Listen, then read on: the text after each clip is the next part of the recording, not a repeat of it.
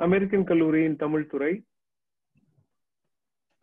ஒரு பன்னாட்டு கருத்தரங்கை நாட்டுப்புறவியல் பண்பாடு குறித்த ஒரு பன்னாட்டு கருத்தரங்கை இன்றைக்கு ஆரம்பிப்பது மிக முக்கியமான பின்னால் இன்னும் வர இருக்கின்ற ஏராளமான ஆண்டுகளில் நாட்டுப்புற பண்பாடு தெற்காசிய பார்வையில் நாட்டுப்புற பண்பாடு என்று யோசிக்கக்கூடியவர்களுக்கு ஒரு முன்னோடி கருத்தரங்கமாக அமைய போகிறது என்கின்ற விஷயத்தை சொல்லி அதற்கான காரணக்கர்த்தாக்களான கல்லூரியின் முதல்வர் நண்பர் முனைவர் டோமனி கிறிஸ்டோபர் அவர்களுக்கும் தமிழ்துறையின் தலைவர் முனைவர் சரோஜினி அவர்களுக்கும் இந்த கருத்தரங்கை ஒருங்கிணைத்து சிறப்பாக ஏற்பாடு செய்து நடத்தி கொண்டிருக்கின்ற முனைவர் அரிபாபு முனைவர் கவிதா அவர்களுக்கும்.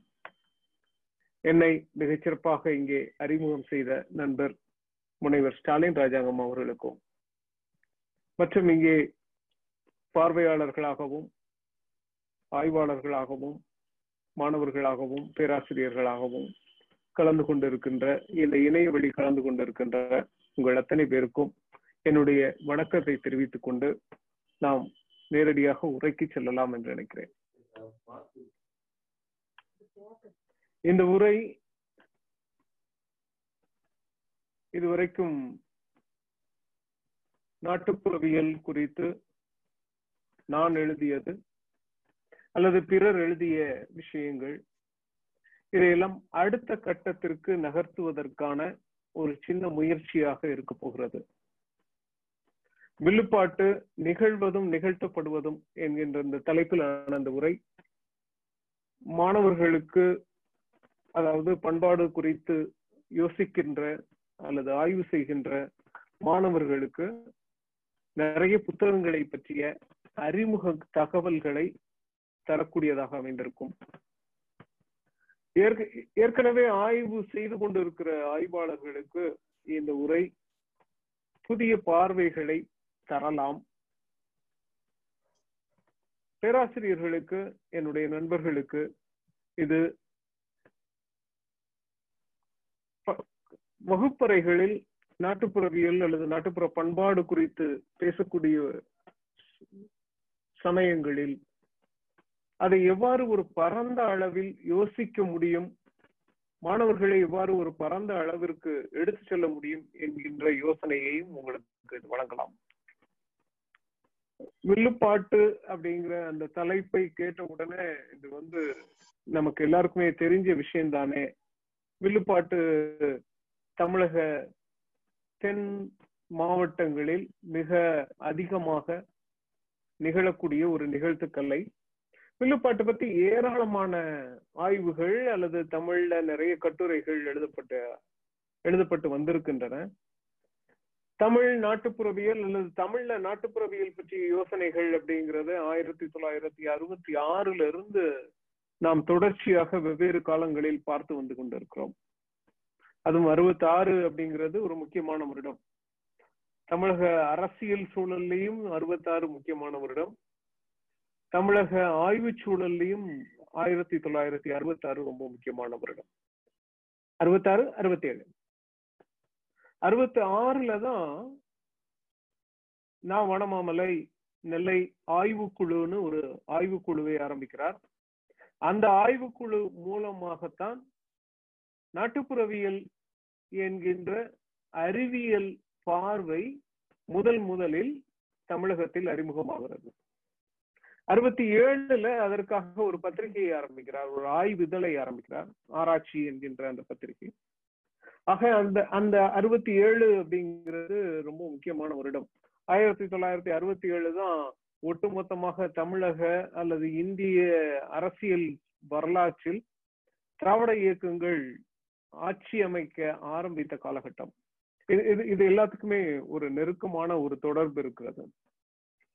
திராவிட அரசியல் சுயமரியாதை பகுத்தறிவு இது போன்ற ஏராளமான கருத்தாக்கங்களை பேசிக் கொண்டிருந்த திராவிட அரசியல் அதே நேரத்துல இன்னொரு பக்கம் கல்வி சூழல்ல அல்லது ஆய்வு சூழல்ல நாட்டுப்புறவியல் குறித்த அக்கறைகள் இதையெல்லாம் தொடர்ச்சியாக நடந்து கொண்டிருக்கிற ஒரு அறுபத்தாறு அறுபத்தி ஏழுல ஆரம்பித்த இந்த பழக்கம் அல்லது இந்த வேகம் இன்றைக்கு ஒரு ஐம்பது ஐம்பத்தி மூன்று வருடங்களாக தொடர்ச்சியாக நடந்து கொண்டிருக்கின்ற இந்த காலகட்டத்திலே இதன் அடுத்த கட்ட வளர்ச்சி ஏறக்குறைய ஒரு ஒரு ஒரு பொன் விழாவை நாம் கடந்து இருக்கிறோம் அப்படிங்கறதா அர்த்தம்.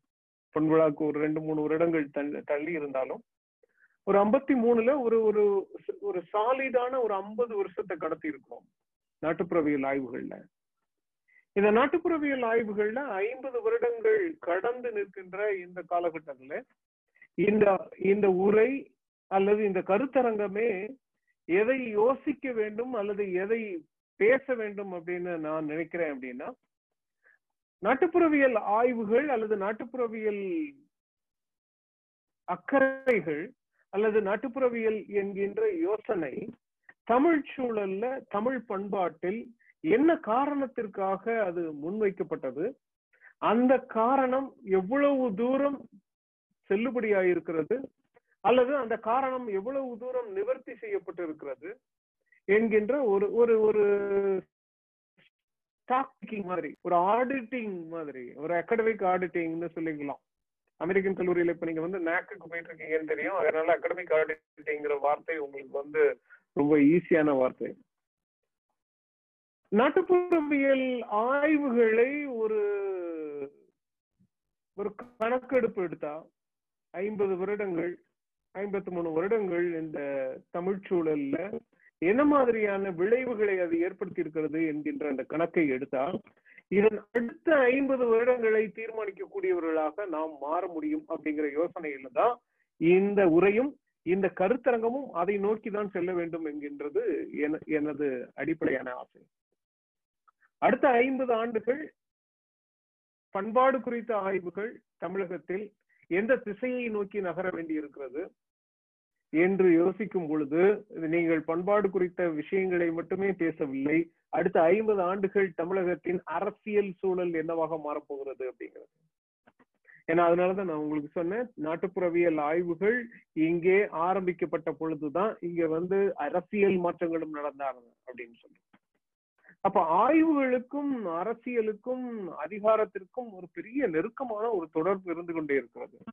அந்த வகையில இந்த கருத்தரங்கம் இனி வரக்கூடிய ஐம்பது ஆண்டுகளில் இந்த பண்பாட்டு ஆய்வுகள் அல்லது நாட்டுப்புறவியல் ஆய்வுகள் அல்லது தமிழியல் ஆய்வுகள் எந்த திசையை நோக்கி செல்ல போகின்றன அல்லது எந்த காரணத்தை முன்னெடுத்து செல்ல போகின்றன என்பதை தீர்மானிக்கக்கூடியதாக இந்த கருத்தரங்கை நான் பார்க்கிறேன். இதுல வில்லுப்பாட்டு அப்படிங்கிறது நாட்டுப்புறவியல் இந்த யோசனைகளுக்கு நான் ஆரம்பிக்கிற ஒரு புள்ளி. ஏதாவது ஒரு நாட்டுப்புற வழக்காறுகளை நிகழ்த்து கலைகளை அதில் கால் ஊன்றி எம்பி தாவுவதற்காக நான் வில்லுப்பாட்டை பயன்படுத்திக் கொள்கிறேன்.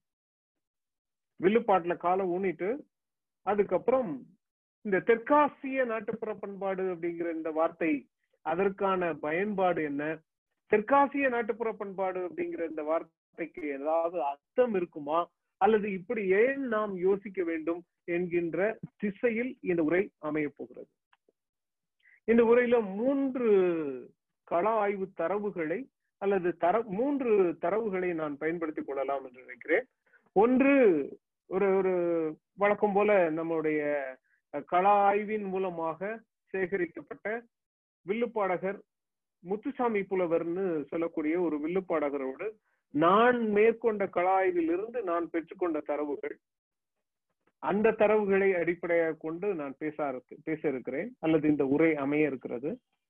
இரண்டாவது இன்னொரு ஆய்வாளர் தமிழகத்தின் குக்கிராமங்களில் சொல்லப்படுகிற பழமரபு கதைகளை பற்றி ஆய்வு செய்த ஒரு ஆய்வாளர் மந்திரவாதிகளை பற்றியான கதைகளை இங்கே ஆய்வு செய்து ஒரு கட்டுரைகளாக எழுதியிருக்கிறார். அந்த கட்டுரையை இன்னொரு தரவாக நான் எடுத்துக்கொள்கிறேன். ஆக இரண்டு களத்தரவுகள். மூன்றாவது ஏற்கனவே செய்யப்பட்ட ஆய்வுகளில் ஒரு ஆய்வை அதுவும் குறிப்பாக வில்லுப்பாடு வில்லுப்பாட்டு பற்றி ஏற்கனவே செய்யப்பட்ட ஒரு ஆய்வை நான் மறுபரிசீலனைக்கு உட்படுத்தி இந்த இரண்டு கள ஆய்வு தரவுகளையும் அடிப்படையாக கொண்டு அடுத்த கட்டத்திற்கு எவ்வாறு நகர்வது என்பதாக என்னுடைய உரை அமைய இருக்கிறது ஆக இந்த மூன்று அடிப்படையான சங்கதிகளை அல்லது தரவுகளை கொண்டுதான் இந்த உரை அமைக்கப்பட்டிருக்கிறது. முதலாவது நடுவுல போட்டு சொல்லப்பட்டிருக்கிற வில்லுப்பாடகர் அவர் பேரு முத்துசாமி புலவர் அவர் குமரி மாவட்டத்தை சார்ந்தவர். அவர் வில்லுப்பாட்டுல ஒரு அண்ணாவின்னு சொல்லுவாங்க. அவர் வந்து வில்லு பாடகர் மட்டும் இல்ல வில்லுப்பாட்டு அண்ணாவி அப்படின்னு சொல்றதுனால அவர் வில்லுப்பாட்டு கலைஞர்களை உருவாக்கக்கூடியவரும் ஒரு பயிற்றுனர். கலைஞர்களின் கலைஞர்னு சொல்லிக்கலாம். கலைஞர்களின் கலைஞர்.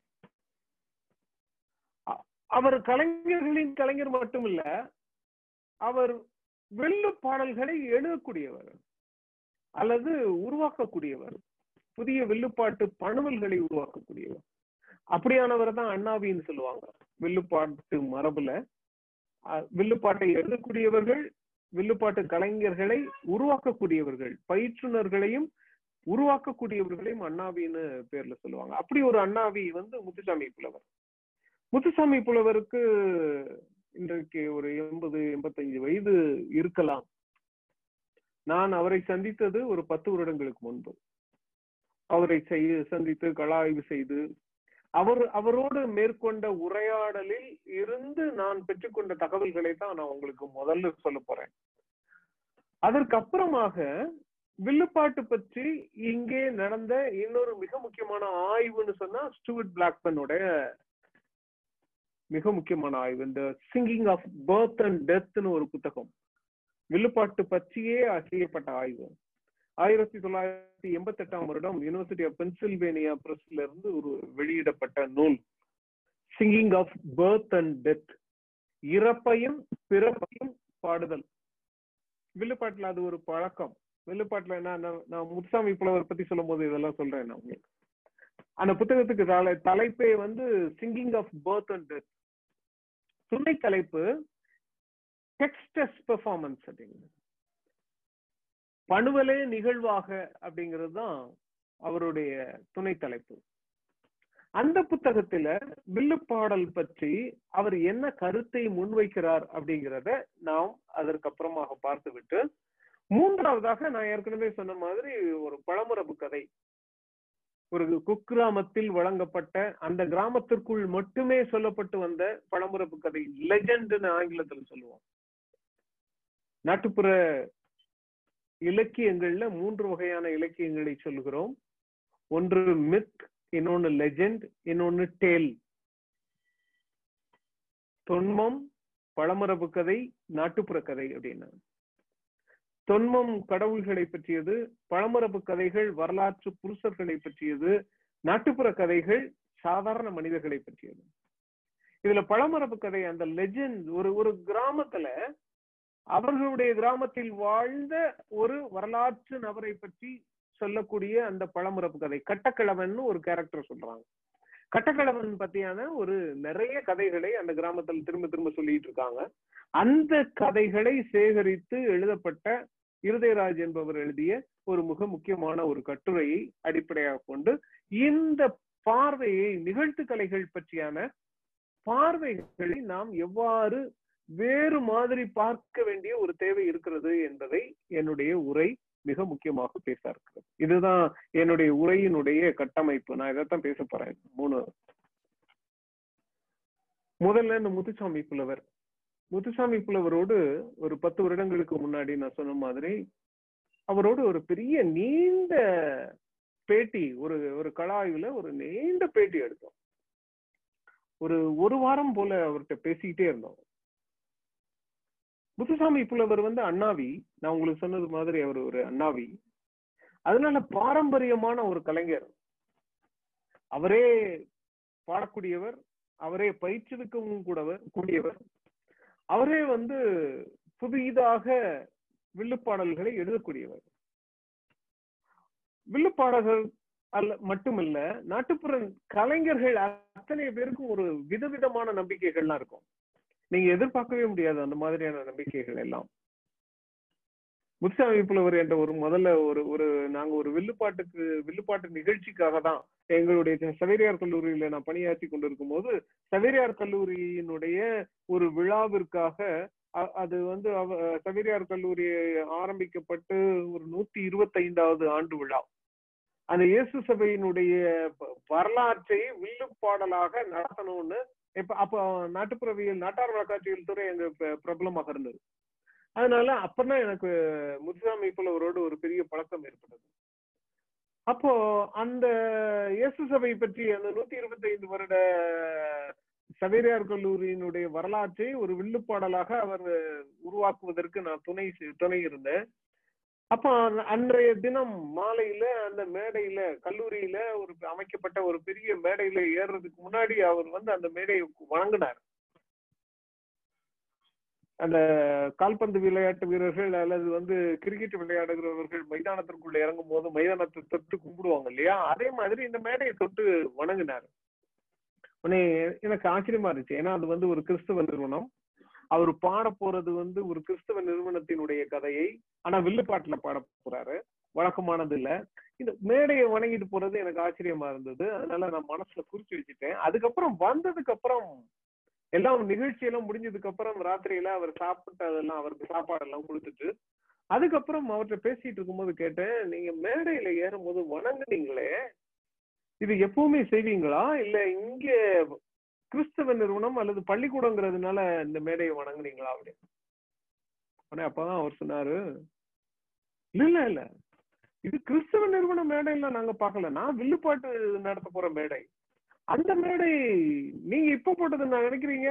அது போட்டு ஒரு லட்சம் வருஷம் ஆச்சு. அது ஒரு லட்சம் வருஷம் முன்னாடியே போட்ட மேடை அப்படின்னு.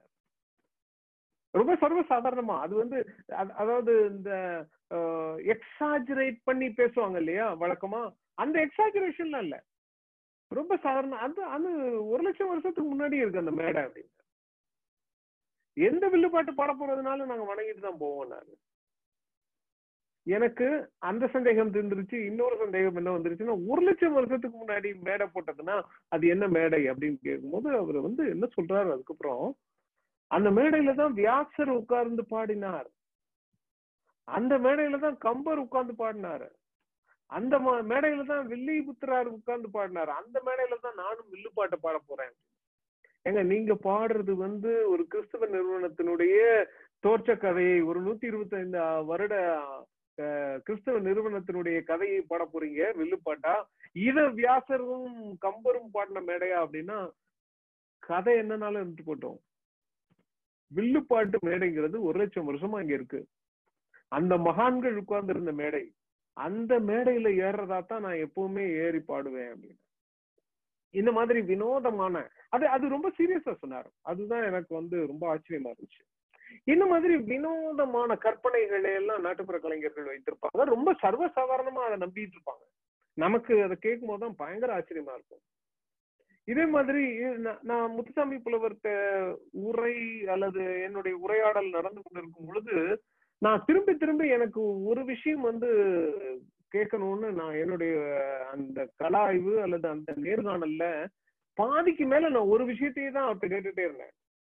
என்ன விஷயத்த கேட்டுட்டே இருந்தேன்னா இந்த தென் மாவட்ட நிகழ்ச்சிப்புற கலைகள்ல குறிப்பாக வில்லுப்பாட்டும் கனியான் கூத்துன்னு இன்னொரு கலை வடிவம் இருக்கு.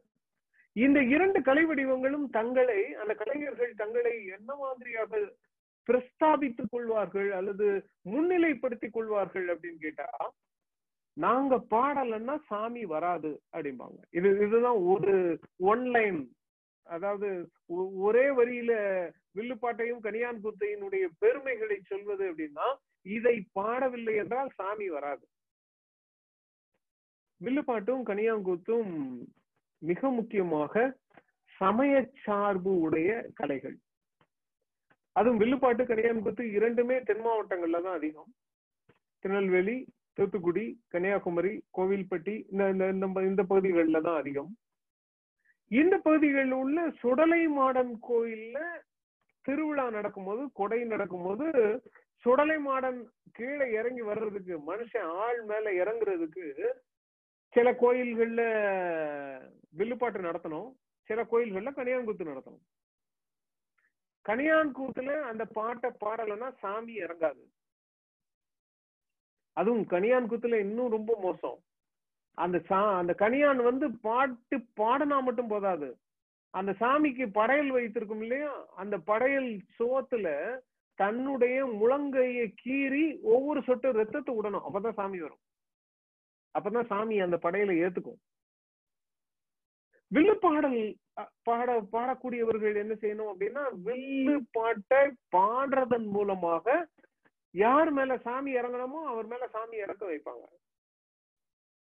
இது வந்து அவர்கள்ட்ட திரும்ப திரும்ப பிரபலமாக அல்லது பெருமையாக சொல்லப்பட்டு கொண்டிருந்த ஒரு விஷயம்.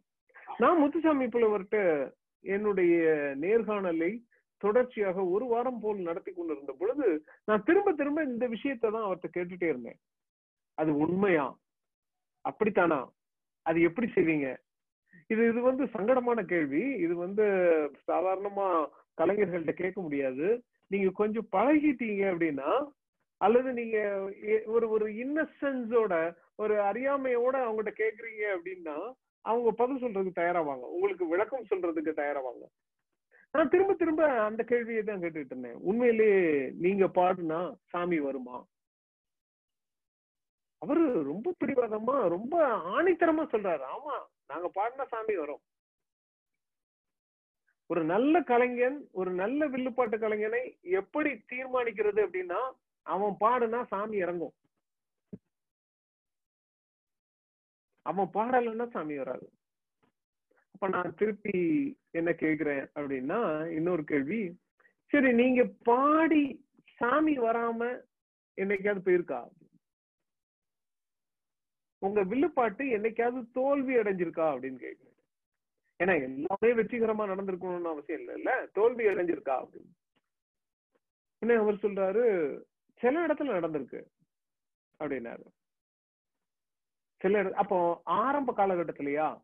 நீங்க பயின்று கொண்டிருக்கிற காலகட்டத்திலயா? அல்லது பயிற்சி எடுத்துக்கிட்டு இருந்த காலகட்டத்திலயா அப்படின்னா இல்ல இல்ல.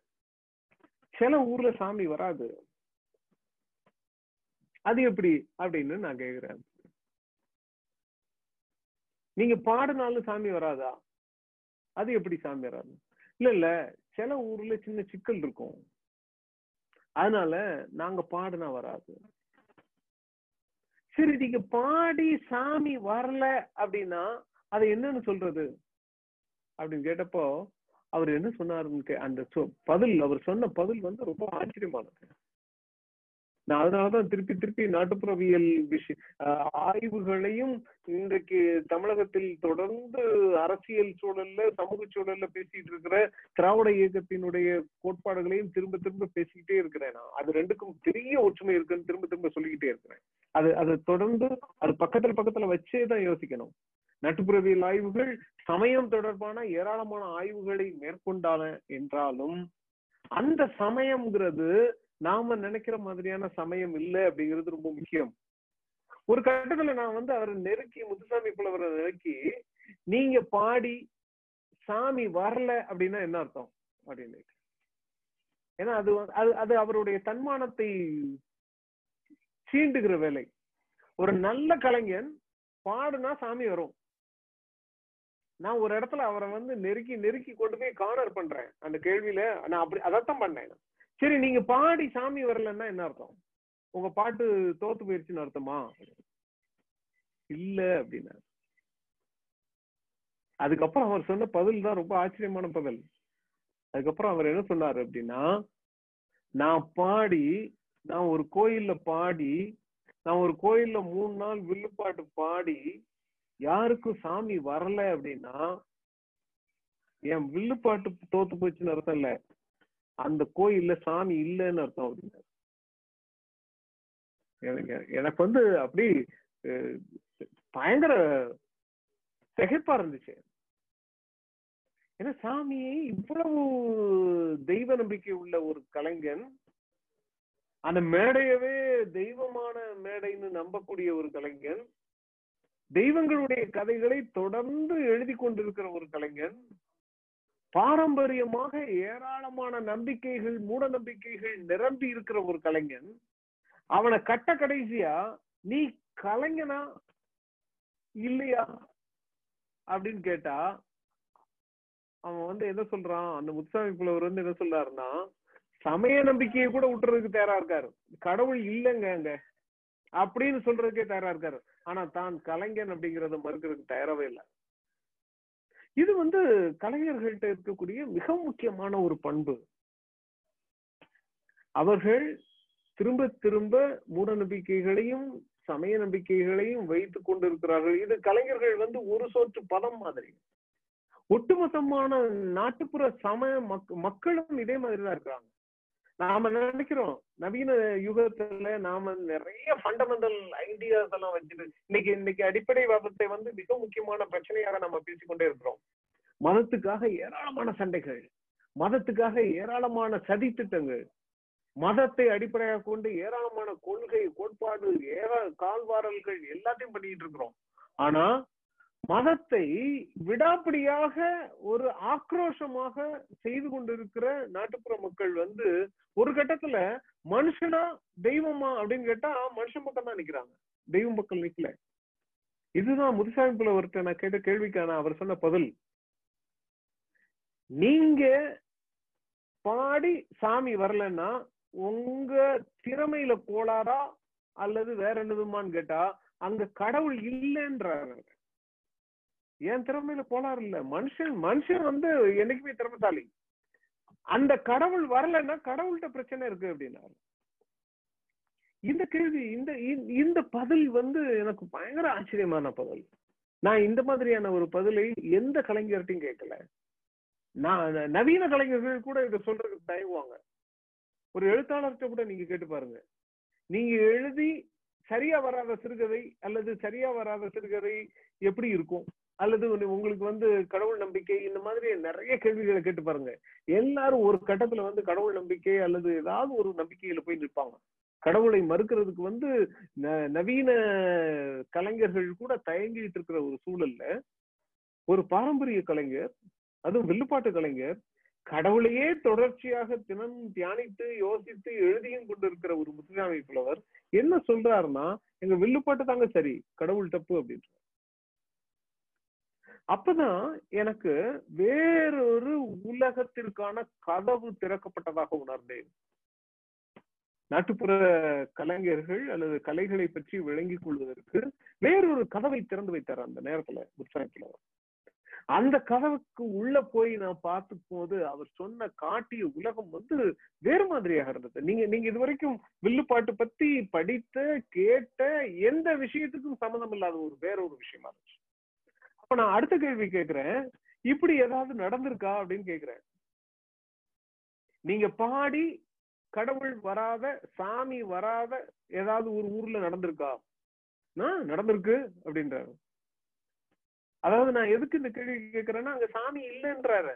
அப்ப சாமி இல்லாத ஊர் ஏதாவது இருக்கான்னு நான் கேட்கணும். அதுக்கு அடுத்த அப்ப அது எந்த ஊரு? சாமி இல்லாத ஊரு அப்படின்னு.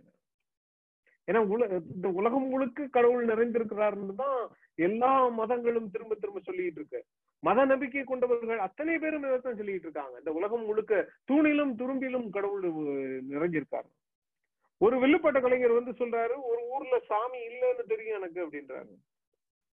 எப்படி கண்டுபிடிச்சேன் அப்படின்னா நான் வில்லுப்பாட்டு பாடினேன் சாமி வரல. அதனால அந்த ஊர்ல சாமி இல்லைன்னு நான் கண்டுபிடிச்சேன்றாரு. எனக்கு இது ஆச்சரியமான தகவல். ஏறக்குறைய திராவிட இயக்க அரசியல்ல பெரியார் என்ன கனவு கண்டாரோ அந்த அந்த ஒரு ஊரை காட்டிக்கிட்டு இருக்காருன்னு நினைச்சேன் நான்.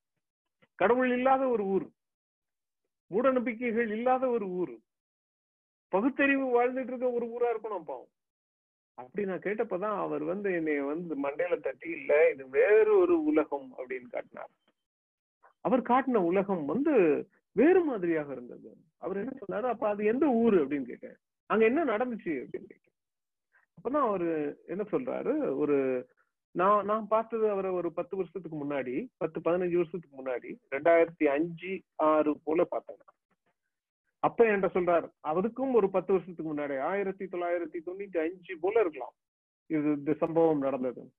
கன்னியாகுமரி பக்கத்துல ஒரு ஊர். அந்த ஊர்ல ஒரு சின்ன ஊர். அந்த ஊர்ல ஒரு இருபத்தைந்து வருடமாக அந்த ஊர்ல எந்த விதமான கோயில் கொடை எதுவுமே நடக்கல. ஊர்ல கோயில் வந்து பாழடைஞ்சு கிடக்கு. சின்ன கோயில் தான். ஒரு சின்ன ஊர் தான். ஆனா கோயில் கூட இல்ல. கோயில் இல்லாத ஊர்ல குடியிருக்க வேண்டாம் அப்படின்லாம் சொல்றதெல்லாம் இருக்கு. அந்த ஊர்ல இருபத்தஞ்சு வருஷமா குடியிருந்துட்டு இருக்காங்க. கொடையே இல்லாம. அப்ப திடீர்னு தொண்ணூத்தஞ்சு வாக்குல யாருக்கோ ஏதோ ஒரு யோசனை வருது ஆசை வருது. நாங்க வந்து இந்த கோயிலுக்கு கொடை நிகழ்த்தலாம் அப்படின்னு சொன்னப்போ சாமி பேரு தான் தெரியும் கதையே தெரியாது. சாமியோட கதை இதெல்லாம் ஒண்ணுமே தெரியல. சாமி என்ன ஒரு பெ- ஒரு பெண் தெய்வம். அம்மன். அப்ப அதுக்கு என்ன கதை அப்படின்னு கேட்கும்போது ஒரே ஒரு வயசானவர் ஒரு நாலு வரியில ஒரு கதை சொல்றாரு. என்ன கதை சொல்றாரு அப்படின்னா அந்த அம்மா வந்து வெளியூர்ல இருந்து வந்த ஒரு அம்மா நிறைய சூலியா வந்தது. நிறைய சூலியா வந்து தண்ணி தவிச்சு நம்ம ஊர் எல்லையில வந்து அங்க ஒரு எலுமிச்சை மலம் மரம் இருந்துச்சு அதனுடைய மூட்டுல நிழலுக்காக வந்து உட்கார்ந்து இருந்துச்சு அப்படியே இறந்து போச்சு. அந்த தெய்வத்தை தான் அது தெய்வமா இருக்கு. அந்த தான் அந்த நிறை சொல்லி அந்த பெண் தெய்வத்தை தான் நம்ம வணங்கிட்டு இருக்கோம். இதுதான் கதை. அந்த பெண்ணு எங்க இருந்து வந்தது? அந்த தெய்வம் எங்க இருந்து வந்தது? அது அம்மனா? அது என்ன சக்தி? ஏன் இறந்து போச்சு? இதெல்லாம் ஒண்ணுமே தெரியாது. இந்த நாலு வரி கதையை வைத்துக்கொண்டு எல்லாரும் எங்க போனாங்க அப்படின்னா முத்துசாமி புலவர்கிட்ட போனாங்க. முத்துசாமி புலவர்கிட்ட போன உடனே முத்துசாமி புலவர் வந்து என்ன சொல்றாரு? அவருக்கு இது பழக்கம். உடனே எங்க ஊருக்கு கொடை நடத்தணும். கொடை நடத்தினா நிச்சயமா வில்லுப்பாட்டு நடத்தணும். அப்ப வில்லுப்பாட்டு மூணு நாள் பாடணும். மூணு நாள் பாடுறதுக்கு கதை தெரியுமா அப்படின்னா சாமி கதை சொல்லுங்க அப்படின்னா அவர் வந்து நாலு வரி சொல்றாங்க. உடனே இவர் என்ன சொன்னாரு? சரி போயிட்டு அடுத்த மாசம் வாங்க நான் கதை எழுதி வச்சிடறேன் அப்படின்ட்டு வில்லுப்பாட்டு எழுதிடலாம். உடனே வில்லுப்பாட்டு எழுதியாச்சு. அம்மன் தேவலோகத்துல பிறந்து வரம் வாங்கிட்டு கீழே வந்து படிப்படியா ஒவ்வொரு ஊரா வந்து இவங்க ஊருக்கு வந்து அது ஒரு பெரிய கதை. அது வில்லுப்பாட்டு கதையில பாடுற மாதிரி பாடியாச்சு. அந்த கொடை அன்னைக்கு முத்துசாமி புலவர் தன்னுடைய குழுவினரோடு வில்லுப்பாட்டு நடத்துவதற்காக அந்த ஊருக்கு போய் சேர்ந்துட்டாரு. அந்த ஊருக்கு போய் சேர்ந்தாச்சு. ஒரு சின்ன கோயில் தான் கோயில் முன்னாடி ஒரு பெரிய பந்தலை போட்டு பெரிய மேடை போட்டு வச்சிருக்காங்க. வழக்கம் போல மேடை இடையெல்லாம் கும்பிட்டு முத்துசாமி பிள்ளவர் மேடையில ஏறி உட்கார்றாரு. வில்ல ஏறி உட்கார்ந்துருக்காரு. பார்த்த உடனே அவர் முத்துசாமி பிள்ளவர் என்ன சொன்னாருன்னா எனக்கு ஏதோ வித்தியாசமா தெரிஞ்சது. நான் பெருசா கண்டுக்கல அப்படின்றார்.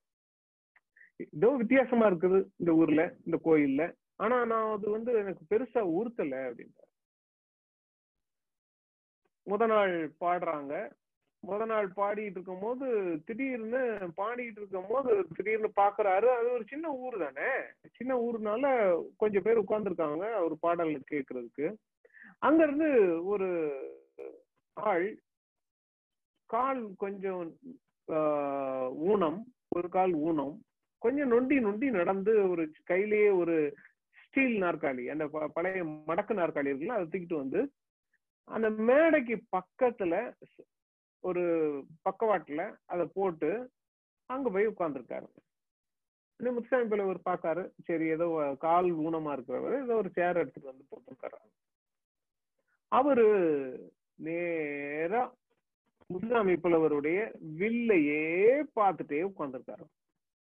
முத்துசாமி புலவருக்கு அதை பார்த்த உடனே ஏதோ ஒரு சின்ன தர்ம சங்கடம் அல்லது ஒரு ஒரு சங்கடமா இருந்துச்சு போல இருக்கு. அவர் சொல்றாரு எனக்கு சங்கடமா இருந்துச்சு அப்படின்னு. ஒருவேளை எல்லாம் நடந்ததுக்கு அப்புறம் இன்னைக்கு யோசித்து அவருக்கு முதலே பட்டதுன்னு கூட தோணி இருக்கலாம் ஆனா ஒரு சின்ன சங்கடம் இருந்தது. இவர் தொடர்ந்து பாடிக்கிட்டே இருக்காரு. அந்த உட்கார்ந்திருந்த அந்த ஆள் வந்து வில்ல விட்டு கண்ணை எடுக்கவே இல்லை. தொடர்ச்சியா வில் வில்லையே பார்த்துட்டு இருக்காரு இமைக்காம பார்த்துக்கிட்டே இருக்காரு. இது இது நிச்சயமா ஒரு வில்லுப்பாட்டு பாடுறதுக்கு பாடுறவருக்கு கொஞ்சம் சங்கடத்தை தான் உருவாக்கும். சரின்னு ரெண்டாவது நாள் பாடுறாங்க மூணாவது நாள் பாடுறாங்க. மூணாவது நாள் பாட்டுல அந்த பெண்ணு வந்து இறந்து போக போறா. அந்த அம்மன் வந்து இறந்து போக போகுது. அப்போ சாமி வரணும். உடனே வில்லு எல்லாமே அந்த உக்கரமான அந்த கட்டத்தை பாடிட்டு இருக்காங்க. வில்லுப்பாட்டுல இதுதான் மரபு. அந்த உக்கரமான பிறப்பு இடத்தையோ அல்லது இறப்பு இடத்தையோ விவரிக்கும் போது சாமி இறங்கி அம்மன் நேரா இறங்கி யார் மேல வரணுமோ அந்த ஆள் மேல வருவாங்க. அதாவது விரதம் எல்லாம் இருப்பாங்க இல்லையா அந்த ஆள் மேல வருவாங்க. இதுக்கு வில்லுப்பாட்டு கலைஞரும் விரதம் இருந்துட்டு போவாரு. அந்த யார் மேல வரணுமோ அவங்களும் விரதம் இருப்பாங்க. காப்பு கட்டி விரதம் இருப்பாங்க. அந்த தருணம் வந்துருச்சு. முத்துசாமி புலவர் அதை திரும்ப திரும்ப பாடிட்டே இருக்காரு. பாடிட்டே இருக்காரு. இது பாடி பாட பாட பாட இவர் பாட்டு தான் முடியுதே ஒழிய யார் மேலேயும் சாமி வர மாட்டேங்குது சாமி இறங்கல. உடனே ரெ- இப்படி ஒரு தடவை வரலன்னா ரெண்டாவது தடவை போடுவாங்க. ரெண்டாவது தடவை வரலன்னா மூணாவது தடவை போடுவாங்க. மூணாவது தடவை வரலன்னா நாலாவது தடவையும் போடுவாங்க. இப்படி ஒரு ஒரு குறைஞ்சபட்சம் ஒரு அஞ்சாறு தடவை பாடுவாங்க. அஞ்சாறு தடவை பாடியாச்சு வரவே இல்லை. சாமியே வரல. அப்பதான் இவருக்கு சடார்னு ஏதோ தோணுது அந்த பக்கத்துல உட்கார்ந்துருந்து அந்த சேர் போட்டு உட்கார்ந்துருக்கிற ஆளை பாக்குறாரு அந்த ஆளு வில்லையே பார்த்துட்டு இருக்காரு இன்னும். முத்தாய்ப்புல ஒரு அந்த கதை சொல்லும் போது சொல்றாரு இப்பதாங்க எனக்கு விளங்குச்சு. அந்த ஆளு தான் காரணம் அப்படி நாங்க நான் எனக்கு சஸ்பென்ஸ் கூடிருச்சு. எனக்கு கேட்டுட்டு இருந்தேன் அது எப்படிங்க அந்த ஆளு காரணம்? அந்த ஆள் என்ன செஞ்சாரு அப்படின்னு கேக்குறாங்க இல்ல அந்த ஆள் தானே வச்சிட்டு இருக்கான் அப்படின்னாரு. என்னது வச்சிட்டு இருக்க இல்ல இருபத்தஞ்சு வருஷமா அந்த ஊர்ல ஏன் கொடை நடக்கல? கோயில் இல்ல சாமி. அந்த ஆளு பில்லீசனியம் பண்றவன். அவன் சாமிய தான் கட்டுக்குள்ள வச்சு ஏவல் வேலைக்கு பயன்படுத்திட்டு இருக்கான் நான் அத வில்லுப்பாட்டுல என்ன செய்யணும்னு ட்ரை பண்றேன் அப்படின்னா அந்த கட்டுல இருந்து பிடுங்கி ஆள் மேல இறக்கணும்னு பாக்குறேன். ஆள் மேல இறக்கி திருப்பி அதை விடுதலை பண்ணணும்னு பாத்துட்டு இருக்கேன். அவன் அதனாலதான் அங்க உட்காந்து என்னை முறைச்சுக்கிட்டே இருக்கான் அப்படின்னாரு. எனக்கு நான் வழக்கமா வில்லுப்பாட்டுல தான் இந்த மாதிரியான கதைகள் எல்லாம் கேட்டிருக்கேன் வில்லுப்பாட்டுக்கு வெளியே இதை விட த்ரில்லிங்கான சஸ்பென்ஸான ஒரு கதையை கேட்கும்போது எனக்கு வந்து இது நான் நாம எதை கேள்விப்பட்டு இருக்கோம் இது இதுக்கு இதுக்கு என்ன பேர் அப்படிங்கறதே எனக்கு விளங்கல. அப்புறம் தான் அந்த டிராமா அதாவது நீங்க நம்ம வழக்கமா வில்லுப்பாட்டு மேடையில நிகழ்த்து கலைஞர் நிகழ்த்தப்படுதுன்னு நினைச்சிட்டு இருக்கோம் இல்லையா? இவர் முத்துசாமி புலவர் சொல்றாரு நீங்க பார்க்காத வேற ஒரு நிகழ்வு இங்க நடந்துகிட்டு இருக்கு அப்படின்றாரு. இந்த நிகழ்வு இந்த மேடைக்கு மட்டும் சம்பந்தம் இல்ல. இது ஒரு பெரிய நீண்ட தொடர்ச்சியான வேறொரு இருபத்தஞ்சு வருஷமா அந்த ஊர்ல உள்ள தெய்வத்தை ஒரு ஆள் ஒரு பில்லிசனி வைக்கிறவன் தன் கைக்குள்ள தன்னுடைய சீசால போட்டு அடைச்சு வச்சிருப்பாங்கல்ல சொல்லுவாங்க. அந்த மாதிரி ஒரு ஏவல் செய்யக்கூடிய ஒரு சாப் சைத்தானாக அதை அடைச்சு வச்சிருக்கான் அந்த தெய்வத்தை. நான் வில்லுப்பாட்டு மூலமா அதை விடுதலை பண்றதுக்கு போறேன். அவன் அதை விடமாட்டான்றான். அதனாலதான் அவன் முதல்லயே வந்து இங்க வந்து இந்த வில்லையே முறைச்சு முறைச்சு பார்த்துட்டே இருந்தது. அவன் கட்டுக்குள்ள இருக்கு அதனாலதான் சாமி இறங்க மாட்டேங்குது. நான் என்ன பாடினாலும் இறங்க மாட்டேங்குது. அப்ப நான் வந்து எனக்கு திருப்தி வேகம் வந்து இன்னொரு அஞ்சு ஆறு தடவை நான் பாடினேன். அப்பவும் வரல. அவன் என் வில்ல முறைக்கிறத வில்ல வச்ச கண்ணு வைக்க வாங்காம பாத்துக்கிட்டே இருக்கான் அப்படின்னு சொல்லி. பார்க்கும்போது அப்போ அவர் க கடைசியில என்ன என்ன நடந்துச்சு அப்படின்னு கேக்குறேன் நான். அப்ப சொல்றாரு ஒரு கட்டத்துல அவன் இருபது இருபத்தஞ்சு வருஷமா வச்சிருக்கானா என்னால ஒண்ணுமே பண்ண முடியல.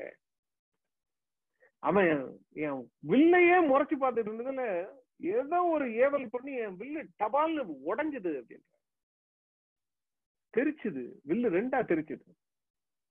வில்லு ரெண்டா தெரிச்ச உடனே இது வந்து ஊர் மக்களுக்கு சொன்னா பெரிய அவசரம்னு நினைப்பாங்க அப்படின்னு சொல்லிட்டு அதோட நான் வில்லு பாட்டை நிப்பாட்டிட்டு கிளம்பி வந்துட்டேன். அந்த ஊர்ல நான் வில்லு பாட்டு பாடி சாமி இறங்கல. ஏன்னா சாமி கோயில்ல இல்ல அப்படின்னு. இந்த சம்பவம் எனக்கு ஏராளமான கேள்விகளை எழுப்பிக் கொண்டே இருந்தது. ஏராளமான கேள்விகளை என்ன எழுப்பிக் கொண்டே இருந்தது அப்படின்னு கேட்டா ஸ்டூர் பிளாக்பென் தான். நான் உங்களுக்கு ஏற்கனவே சொன்ன மாதிரி வில்லுப்பாட்டு பத்தி ஒரு பெரிய ஆய்வை மேற்கொண்டவர். ஆயிரத்தி தொள்ளாயிரத்தி எண்பத்தி எட்டுல அவருடைய இந்த singing of birth and death அப்படிங்கிற அந்த புத்தகம் வந்துச்சு. அதனுடைய துணை தலைப்பு வந்து டெக்ஸ்ட் இன் பெர்ஃபார்மன்ஸ் அதாவது வில்லுப்பாட்டை நீங்க வந்து ஒரு பெரிய நிகழ்த்து கலைன்னு சொல்லுவீங்க. ஆனா அது ஒரு நிகழ்த்து கலையா அப்படின்னா அது இல்ல. ஏன்னா உட்கார்ந்து கதைய பாடிட்டு இருப்பாங்க. ஆனா அது ஒரு டிராமான்னு சொல்லுவோம் நம்ம. அது ஒரு நிகழ்வு அப்படின்னு சொல்லுவோம். அப்போ ஸ்டூவர்ட் பிளாக்பன் தான் அதுக்கு வந்து என்ன மாதிரியான ஒரு வரையறையை விளக்கத்தை தன்னுடைய புத்தகத்துல கொடுத்தாரு அப்படின்னா அங்க பணுவல் நிகழ்த்தப்படுகிறது அப்படின்னு சொன்னாரு. பணுவல் தான் நிகழ்த்துதல். பணுவல் தான் நிகழ்த்துதல் அப்படின்னா அப்போ வந்து அந்த வில்லுப்பாட்டை பத்தியான ஒரு பெரிய ஆய்வை வந்து மேற்கொண்ட ஸ்டூவர்ட் பிளாக்மேன் என்ன சொல்றாரு அப்படின்னு கேட்டா ஸ்டூவர்ட் வில்லு வில்லுப்பாடல் என்கின்ற இந்த பெர்ஃபார்மன்ஸ் கதையை பாடுவதன் மூலமாக அது நிகழ்த்துதல் தன்மையை கொண்டு வந்து சேர்க்கிறது. அப்ப அது நிகழ்த்துதல் அப்படிங்கிறது என்ன அப்படின்னா சாமி வந்து ஒருத்தர் ஆடுறாருல அதான் நிகழ்த்துதல் அப்படிங்கிறது அப்ப சாமி எப்படி வர வைக்கப்படுகிறது அப்படின்னு கேட்டா சாமி வந்து எப்படி வர வைக்கப்படுகிறதுனா மொழியின் மூலமாக சொற்களை உச்சரிப்பதன் மூலமாக கதையை உச்சரிப்பதன் மூலமாக கதையை பாடுவதன் மூலமாக. அப்போ உங்களுக்கு வந்து பணுவல் தான் வில்லுப்பாட்டுல ரொம்ப முக்கியமான நிகழ்த்துதல் தன்மை கொண்டது. அதனால வில்லுப்பாட்டை பத்தி தொடர்ச்சியாக ஸ்டூவர்ட் பிளாக்மேனுக்கு அப்புறமாக ஆய்வு செய்யற அல்லது பேசக்கூடிய அல்லது விவாதிக்கக்கூடிய எல்லாரும் வில்லுப்பாட்டுங்கிற அந்த பெர்ஃபார்மன்ஸை வந்து என்ன மாதிரியாக விளக்கி கொண்டிருந்தார்கள் அப்படின்னா அது வந்து ஒரு பணுவல் சார்ந்த நிகழ்த்துக்களை. பணுவல் அப்படின்னா டெக்ஸ்ட் அப்படிங்கறத சொல்றோம். அது பணுவல் சார்ந்த நிகழ்த்துக்களை. கதையாடல் மூலமாக அல்லது பணுவலின் மூலமாக பிரதியின் மூலமாக நிகழ்த்துதலை உருவாக்கக்கூடியது. அதாவது மொழியின் மூலமாக ஒன்றை நிகழ்த்துவது. உதாரணத்துக்கு ஆஸ்டின் மாதிரியானவர்கள் ஜான் ஆஸ்டின் மாதிரியானவர்கள் மொழியியல் இது ஏற்கனவே ஒரு பெரிய கோட்பாடாக சொல்லி இருக்கிறார்கள் அதுக்கு வந்து பேச்சு செயல் கோட்பாடு அப்படின்னு பேரு ஸ்பீச் ஆக்ட் தியரி அப்படின்னு. அதாவது நம்ம பேசுறதன் மூலமாக ஒரு செயலை தூண்டுதல் அப்படிங்கிறது தொடர்ச்சியாக நடந்துகிட்டே இருக்கும். இப்ப நானும் நீங்களும் ஒரு அறையில உட்கார்ந்துருக்கோம் அப்படின்னு வைங்க. அறையில உட்கார்ந்துருக்கோம். அப்ப நான் வந்து உங்களுக்கு சொல்றேன். என்ன சொல்றேன்னா வெளியே நல்லா காத்தடிக்கு ஆனா ரூம்ல காத்தே இல்லைல்ல அப்படின்னு நான் சொன்னேன்னா நீங்க எந்திரிச்சு போய் கதவு ஜன்னல் திறந்து வைப்பீங்கன்னு அர்த்தம். அல்லது ஒரே புழுக்கமா இருக்கு இல்லையா அப்படின்னு சொன்னா நீங்க கதவை நல்லா திறந்து வைப்பீங்க. காத்து வரட்டும் அப்படின்னு. நான் உங்களுக்கு என்ன சொல்றேன் அப்படின்னா கதவை திறங்க ஜன்னலை திறங்கன்னு ஆர்டர் எல்லாம் பண்ணல. நான் என்னுடைய உணர்வுகளை சொல்வதன் மூலமாக உங்களை ஒரு செயலை செய்வதற்கு தூண்டுகிறேன். ஸ்பீச் ஆக்ட் தியரி அப்படின்னு சொல்றோம். நிறைய விஷயங்கள்ல பேசுறது பேசுறது ஒரு காரியத்தை செய்வதற்கு தூண்டுவதற்கான காரணம். இதே மாதிரிதான் வில்லுப்பாட்டும் தனது வேலையை செய்து கொண்டிருக்கிறது என்பதுதான் ஸ்டுவர்ட் பிளாக்மேன் மாதிரியானவர்களுடைய ஆய்வு. அவர்கள் என்ன செய்தார்கள் அப்படின்னா அந்த வில்லுப்பாட்டு கதை இருக்கு இல்லையா? அந்த கதை சாமிய வரவழைச்சிருது.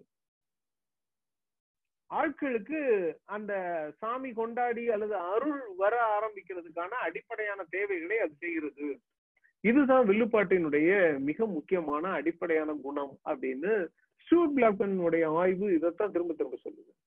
அதுல திரும்பியும் அதிகமாக அவர் இன்னும் ஒரு ஸ்டெப்புக்கு என்ன இன்னும் ஒரு கட்டத்துக்கு அடுத்த கட்டத்திற்கு என்ன செய்கிறார் அப்படின்னா அப்போ தமிழ்ல வார்த்தைகள் சக்தி வாய்ந்தவைன்னு நம்புறாங்க. ஏன்னா அந்த தெய்வங்களை பெயரிட்டு அழைப்பதன் மூலமாக ஒரு பெயரை சொல்றதன் மூலமாக தெய்வங்களையே அழைக்க முடியும் அப்படின்னு நம்புறாங்க. இது வந்து ஒரு ஒரு பழங்குடியின நம்பிக்கை. ரொம்ப ஏராளமான பழங்குடிகளை பற்றி ஆய்வு செய்தவர்கள் இதை வந்து திரும்ப திரும்ப சொல்லியிருக்காங்க. நம்ம மேற்கு தொடர்ச்சி மலைகளில் வாழ்ந்து கொண்டிருக்க காணிக்காரர்கள் அப்படிங்கிற ஒரு பழங்குடிகள் வந்து தங்களுடைய ஆயிரத்தி நூத்தி எட்டு தெய்வங்கள் அந்த மேற்கு தொடர்ச்சி மலை எங்கும் நிரம்பி இருக்கிறதாக அவர்கள் நம்புகிறார்கள். அந்த காணிக்காரர்களிடம் ஒரு வழக்கம் இருக்கிறது. என்ன வழக்கம் அப்படின்னா அவர்களில் யாராவது நோயுற்றால் அந்த நூத்தி எட்டு தெய்வங்களுடைய பெயர்களையும் சொல்லி அழைத்து அவர்களை இந்த குணப்படுத்துங்கள் அப்படின்னு கேட்டா வந்து குணப்படுத்திட்டு போயிருவாங்கன்னு ஒரு நம்பிக்கை இருக்கு. அப்ப அந்த மந்திரம்னு ஒண்ணு சொல்லுவாங்க. அந்த நோய் இது இருக்கிற மந்திரம்னு. அந்த மந்திரம் என்ன அப்படின்னா நூத்தி எட்டு சாமிகளுடைய பெயர்கள் தான் அந்த மந்திரம். அப்ப பேரை சொல்வதன் மூலமாக ஆளை அழைக்கலாம் அப்படிங்கிறது ஒரு பாரம்பரியமான ஒரு பழங்குடியின நம்பிக்கை. இது வந்து பழங்குடிகளை பற்றி ஆய்வு செய்தவர்கள் எல்லாம் இதற்கான விளக்கங்கள்லாம் நிறைய சொல்லியிருக்காங்க. என்ன விளக்கங்கள் சொல்லியிருக்காங்கன்னா பழங்குடிகள் ஆரம்பத்துல பேச்சு மனுஷனுக்கு எப்படி பேச வருது அப்படிங்கறத கேட்டப்போ பழங்குடிகள் என்ன நம்புனாங்க? அப்படின்னு கேட்டா மனுஷனுக்கு ஏன் பேச வருதுன்னா அது உயிர்ல இருந்து வருதுனால மனுஷனுக்கு பேச வருது. மனுஷன் எப்ப பேசுறது இல்லை அப்படின்னா இறந்து போனா பேசுறது இல்லை அப்போ உயிருக்கும் பேச்சுக்கும் ஏதோ ஒரு பெரிய நெருக்கமான தொடர்பு இருக்குன்னு பழங்குடிகள் நம்பிக்கொண்டே இருந்தார்கள். இந்த நம்பிக்கையின் அடிப்படையில வார்த்தைகள்லாம் எங்க இருந்து வர்றதா நாம நம்பிட்டு இருக்கோம் அப்படின்னா நம்ம உயிர்ல இருந்து வர்றதா நம்பிட்டு இருக்கோம். அதான் பழங்குடியின் நம்பிக்கை.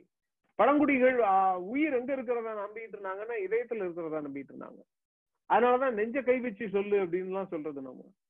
நெஞ்சில கை வச்சுன்னா அதாவது உயிர் மேல கை வச்சு சொல்லு. சத்தியம் பண்றதுக்கு கூட நெஞ்சில கை வைக்கிறது காரணம் தான் இது பழங்குடியின நம்பிக்கை. அப்போ வார்த்தைகள் சக்தி வாய்ந்தவை. ஏன்னா வார்த்தைகள் உயிரிலிருந்து வருவதாக அவர்கள் நம்பிக்கொண்டே இருந்தார்கள்.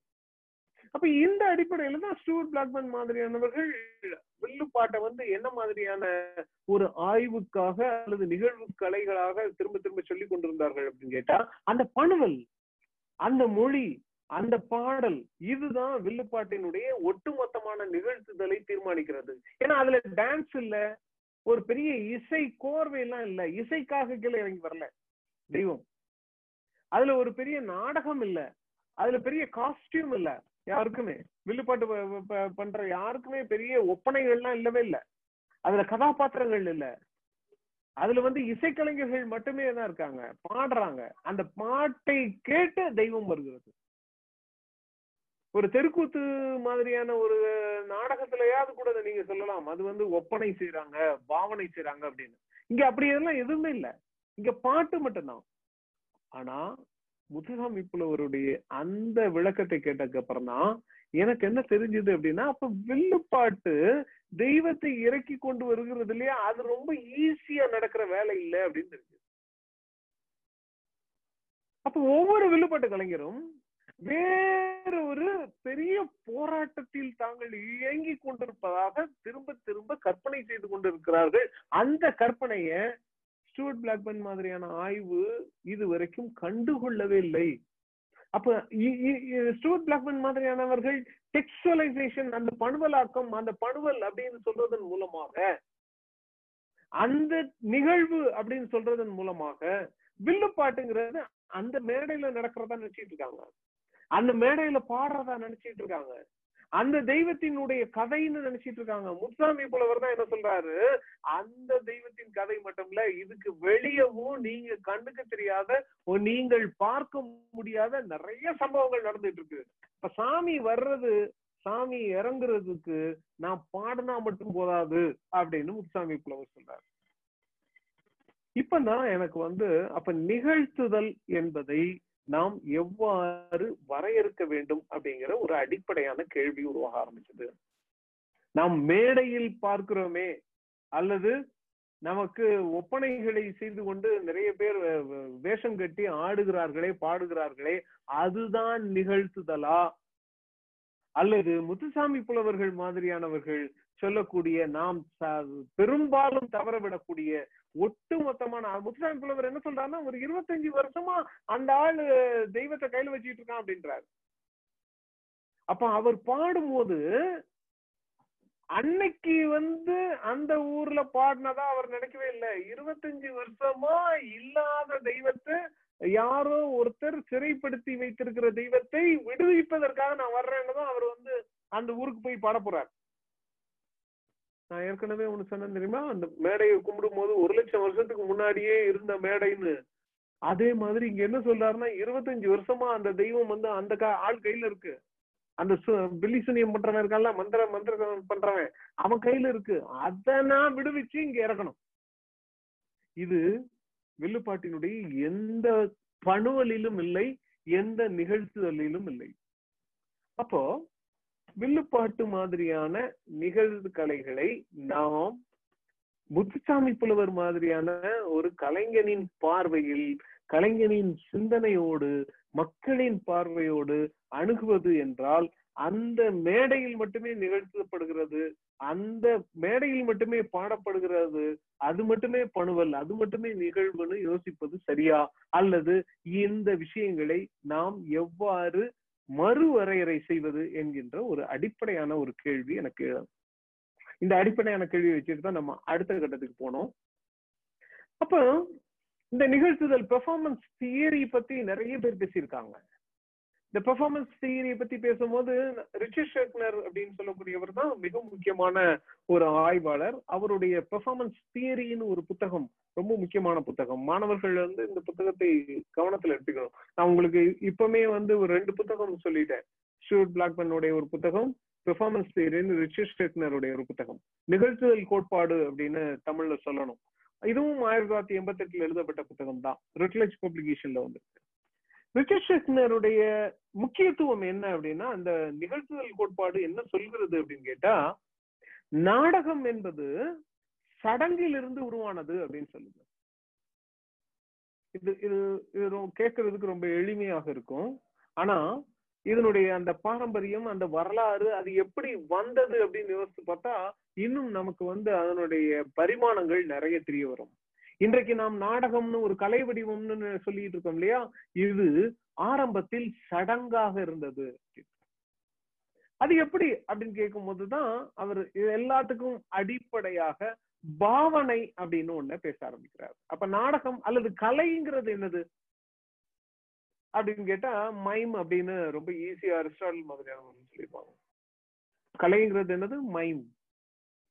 மிமிக்ரி மைம் போலி செய்தல் பாவனை. இயல்பா நடைமுறையில இல்லாத அல்லது இயல்பான ஒண்ணு இல்லாம எதையாவது வந்து போலியா செய்ய ஆரம்பிச்சா அது வந்து கலைத்தன்மை பெற ஆரம்பிக்கிறது நீங்க அப்படி பாவித்தீர்கள் என்றால் பாவனை செய்ய ஆரம்பிக்கிறீர்கள் என்றால் அது வந்து கலை வடிவமாக ஆரம்பிக்கிறது. இப்ப சடங்குங்கிறது அந்த ஒரு ஒரு பூசாரி ஆரம்பத்துல பழங்குடியின மக்கள் மத்தியில உள்ள சடங்குகள் எல்லாம் யோசிக்கும் போது பழங்குடியின மக்கள் மத்தியில இன்னொருத்தர் மேல சாமி வர்றது அதிகம் கிடையாது. அந்த பூசாரி மேலேயே தான் சாமி வரும். அந்த பூசாரி என்ன செய்யறாரு தன் மீது சாமி வந்ததாக பாவனை செய்ய ஆரம்பிக்கிறார். இதுதான் அடிப்படையான ஒரு நாடகம்.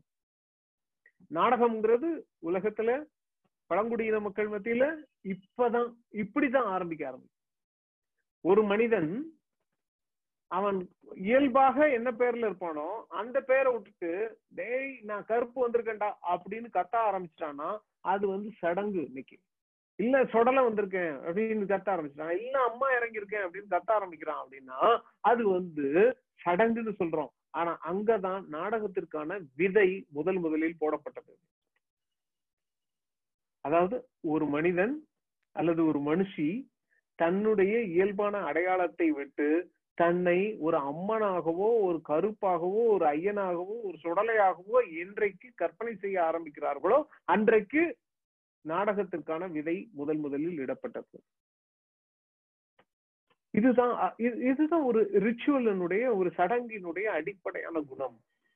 ஆனா சடங்கினுடைய அடிப்படையான குணம் என்ன செய்யுது அப்படின்னா நான் பாவனை செய்யலேன்னு சொல்லும். அப்பதான் பாவனைங்கிற விஷயமே மனித யோசனைக்குள்ள வர ஆரம்பிக்குது. நான் அப்படி செய்யலைன்னு சொல்றதன் மூலமாக தான் பாவனைங்கிறது. அதுல இருந்து அந்த இல்லைன்னு சொன்னதுதான் இன்னைக்கு வந்து நாடகமா வந்து நிக்குது. ஆமான்னு சொல்லி நாடகமா வந்து நிக்குது. அப்ப சடங்கு திரும்ப திரும்ப பாவிக்கிறது பாவனை செய்கிறது. ஆனா திரும்ப திரும்ப என்னதான் செய்து கொண்டு இருக்கிறது அந்த நான் பாவனை செய்யலைன்னு சொல்லிட்டு இருக்கிறது இதுதான் சடங்கினுடைய மிக முக்கியமான குணம். நான் பாவனை செய்யல. ஆனா பாவனை செய்யுது. இப் இப்படிதான் முத முதல்ல மனிதன் பாவனை அப்படிங்கிறத அல்லது மைம் அப்படிங்கறத முத முதல்ல செய்ய ஆரம்பித்த இடம் எது அப்படின்னா சடங்குன்னு சொல்றோம்.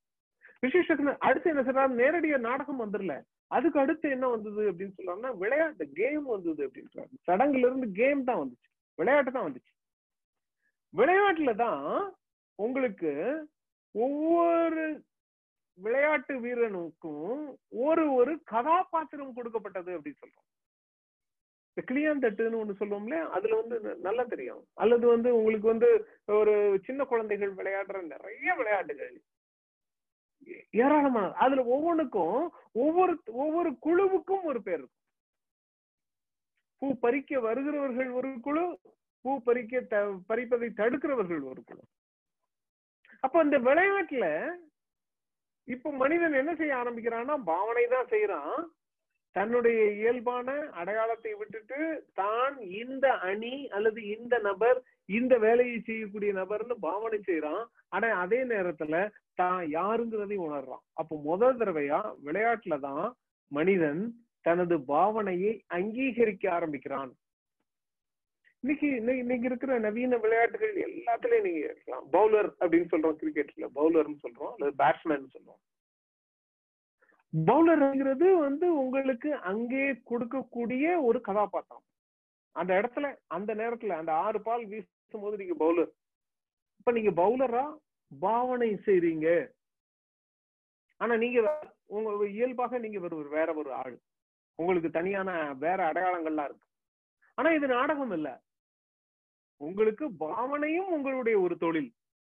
இதுக்கு அடுத்த கட்டத்துல தான் உங்களுக்கு என்ன மாதிரியாக மாற ஆரம்பிக்குது அப்படின்னா பாவனையை ஒரு தொழிலாக தனியாக கலை வடிவமாக செய்ய ஆரம்பிக்கிறார்கள். அப்பதான் உங்களுக்கு கலை நாடகம் அப்படிங்கிறது பிறக்க ஆரம்பிக்கிறது ஒரு சாதாரண ஆளு மேடையில ஏறி தன்னை இந்த கதாபாத்திரம் நான் ராமன் வந்தேன் அல்லது ராவணன் வந்தேன் அல்லது பீமன் வந்தேன் அல்லது அர்ஜுனன் வந்தேன்னு சொல்லி தன்னை வேறொரு கதாபாத்திரமாக உங்களுக்கு அறிமுகப்படுத்தி விட்டு பீமன் மாதிரியே பாவிக்க ஆரம்பிக்கிறான்.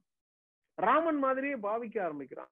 இது இதுதான் நிகழ்த்துதல்ல நடந்த மிக முக்கியமான மாற்றங்கள் அப்படின்னு சொல்லி முதல்ல சடங்கு இதே பாவனை தான் விளையாட்டுலயும் இதே பாவனை தான் நாடகத்திலையும் இதே பாவனை தான் ஆனா அதை பற்றியான அபிப்பிராயங்கள் வந்து தொடர்ச்சியாக மாறிக்கொண்டே இருக்கிறது. சடங்குல வந்து நான் பாவனை தான் செய்யறேங்கிறத ஒத்துக்கிறதே இல்லை. இதுதான் இயல்பாக இருக்கிறேன்னா என் மேல அம்மா தான் வந்து இறங்கி பேசுறா. என் வழியா கருப்பு தான் பேசிட்டு இருக்கு. என் வழியா பரிசுத்தாவி தான் பேசுது. இப்படி விதவிதமான அங்க வந்து பாவனைன்னு யாருமே ஒத்துக்கிறது இல்லை ஏன்னா பாவனைன்னு அவங்களுக்கே தெரியாது. விளையாட்டுல நான் பாவிக்கிறேன்னு நினைக்க சொல்லுவாங்க. ஆனா என்னுடைய வேலை இதுன்னு நம்புவாங்க. நான் பேட்ஸ்மேனா நிக்கிறேன். நான் வந்து கோலியா நிக்கிறேன். நான் வந்து ஃபார்வர்ட் பிளேயரா இருக்கிறேன். இந்த ஒரு மணி நேரத்துக்கு ரெண்டு மணி நேரத்துக்கு நான் தான் ஃபார்வர்ட் பிளேயர் ஆனா அதுக்கப்புறம் அதுக்கப்புறம் நான் வந்து வேற ஆள். இந்த அப்ப அது விளையாட்டுல இருக்கிற பாவனை சடங்குல இருக்கிற பாவனை நாடகத்தில் இருக்கிற பாவனை இது எல்லாமே வேறு வேறு மாதிரியான பாவனைகள். இத ரிச்சர்ட் ஷெக்னர் என்ன சொல்ற ஆரம்பிச்சு வருதுன்னா சடங்கில் இருந்து ஆரம்பிக்கிறது அப்படின்னு இந்த சடங்கு ஆரம்ப கால சடங்குன்னு சொல்றோம்ல பழங்குடியின சடங்கு. பழங்குடியின சடங்கு என்ன மாதிரியான சடங்கு அப்படின்னு கேட்டா அது வந்து மந்திரவாதிகளின் சடங்காகத்தான் திரும்ப திரும்ப இருந்திருக்கு. மந்திர தந்திரங்களாகத்தான் இருந்திருக்கு. அப்ப ஆரம்பத்துல இயற்கையை கட்டுப்படுத்துவதற்கு அல்லது தெய்வங்களை கட்டுப்படுத்துவதற்கு அல்லது வந்து தன்னுக்கு மீறிய சக்திகளை கட்டுப்படுத்துவதற்கு மனிதன் கண்டுபிடித்த யுக்தி என்ன அப்படின்னு கேட்டா சடங்கு. அந்த சடங்குல இருந்து தான் கொஞ்சம் கொஞ்சமா கேம் விளையாட்டுன்னு உருவாகி அந்த விளையாட்டுல இருந்து கலை வடிவங்கள் உருவாகி நாடகம் மாதிரி. இப்ப நான் சொல்றது இப்ப வில்லுப்பாட்டுங்கிறது ஒரு கலை வடிவம் அப்படின்னா இந்த கலை வடிவத்துல உங்களுக்கு அந்த கலைஞர் மிக முக்கியமான பங்கை வகிக்கிறார் அப்படின்னா இங்க வந்து இந்த வில்லுப்பாட்டு வடிவம் யாருடைய வேலையை இங்கே கடத்தி வந்து செய்ய ஆரம்பிக்கிறதுனா ஆதியிலே சூன்யக்காரர்களும் மந்திரவாதிகளும் செய்து கொண்டிருந்த வேலையை சடங்காக மட்டுமே செய்து கொள்ளப்பட்டிருந்த வேலையை இன்றைக்கு கொஞ்சம் கொஞ்சமாக வரலாற்றில் யார் வந்து இடையில சேர்ந்திருக்கா அப்படின்னா கலைஞர்கள் இடையில் சேர்க்கப்பட்டிருக்கார்கள். ஆரம்பத்துல பழங்குடியின மக்கள் மத்தியில வில்பாட்டுங்கிற தனியான கலைஞர்கள் தேவைப்பட்டிருக்கவே இல்லை. அந்த பூசாரிக்கு நேரடியாக ஆவி வந்து இறங்கும். அல்லது சாமி கொண்டாடிக்கு நேரடியா சாமி வரும். இதுதான் பழங்குடியின சடங்கு. அந்த சடங்குக்குள்ள உங்களுக்கு புதிதாக வந்த கதாபாத்திரம் தான் யாரு அப்படின்னா அந்த கலைஞர்கள்ங்கிறது. அப்ப முத்துசாமி பல புல்லவர் மாதிரியான வெள்ளுப்பாட்ட கலைஞர்களுடைய தேவை எங்கே வந்து சேர்கிறது அப்படின்னு கேட்டா அது ஒரு ஒரு பெரிய நீண்ட பாரம்பரியத்தில் நீண்ட தொடர்ச்சியில் வரக்கூடிய ஒரு பெரிய பண்பாட்டு நகர்வு. சடங்கு கொஞ்சம் கொஞ்சமாக மாறி மாறி உங்களுக்கு என்னவாக மாறி இருக்கிறதுனா இன்றைக்கு நிகழ்த்து கலை வடிவமாக மாறி இருக்கிறது. அப்ப வில்லுப்பாட்டுங்கிறது ஒரு பெரிய நிகழ்த்து கலைன்னு சொன்னீங்கன்னா அதனுடைய முந்தைய வடிவம் அதனுடைய பிரிமிட்டிவ் ஃபார்ம் அப்படின்னு சொல்றது அல்லது புரோட்டோ ஃபார்ம் புரோட்டோ ஃபார்ம் அப்படின்னு சொல்றது. புரோட்டோ வில்லுப்பாட்டு ஃபார்ம் என்னவா இருந்திருக்கும் அப்படின்னா சூனியமாகத்தான் இருந்திருக்கும் மந்திர தந்திரங்களாகத்தான் இருந்திருக்கும். மந்திரம் செய்து தெய்வத்தை கீழே இறக்குறது.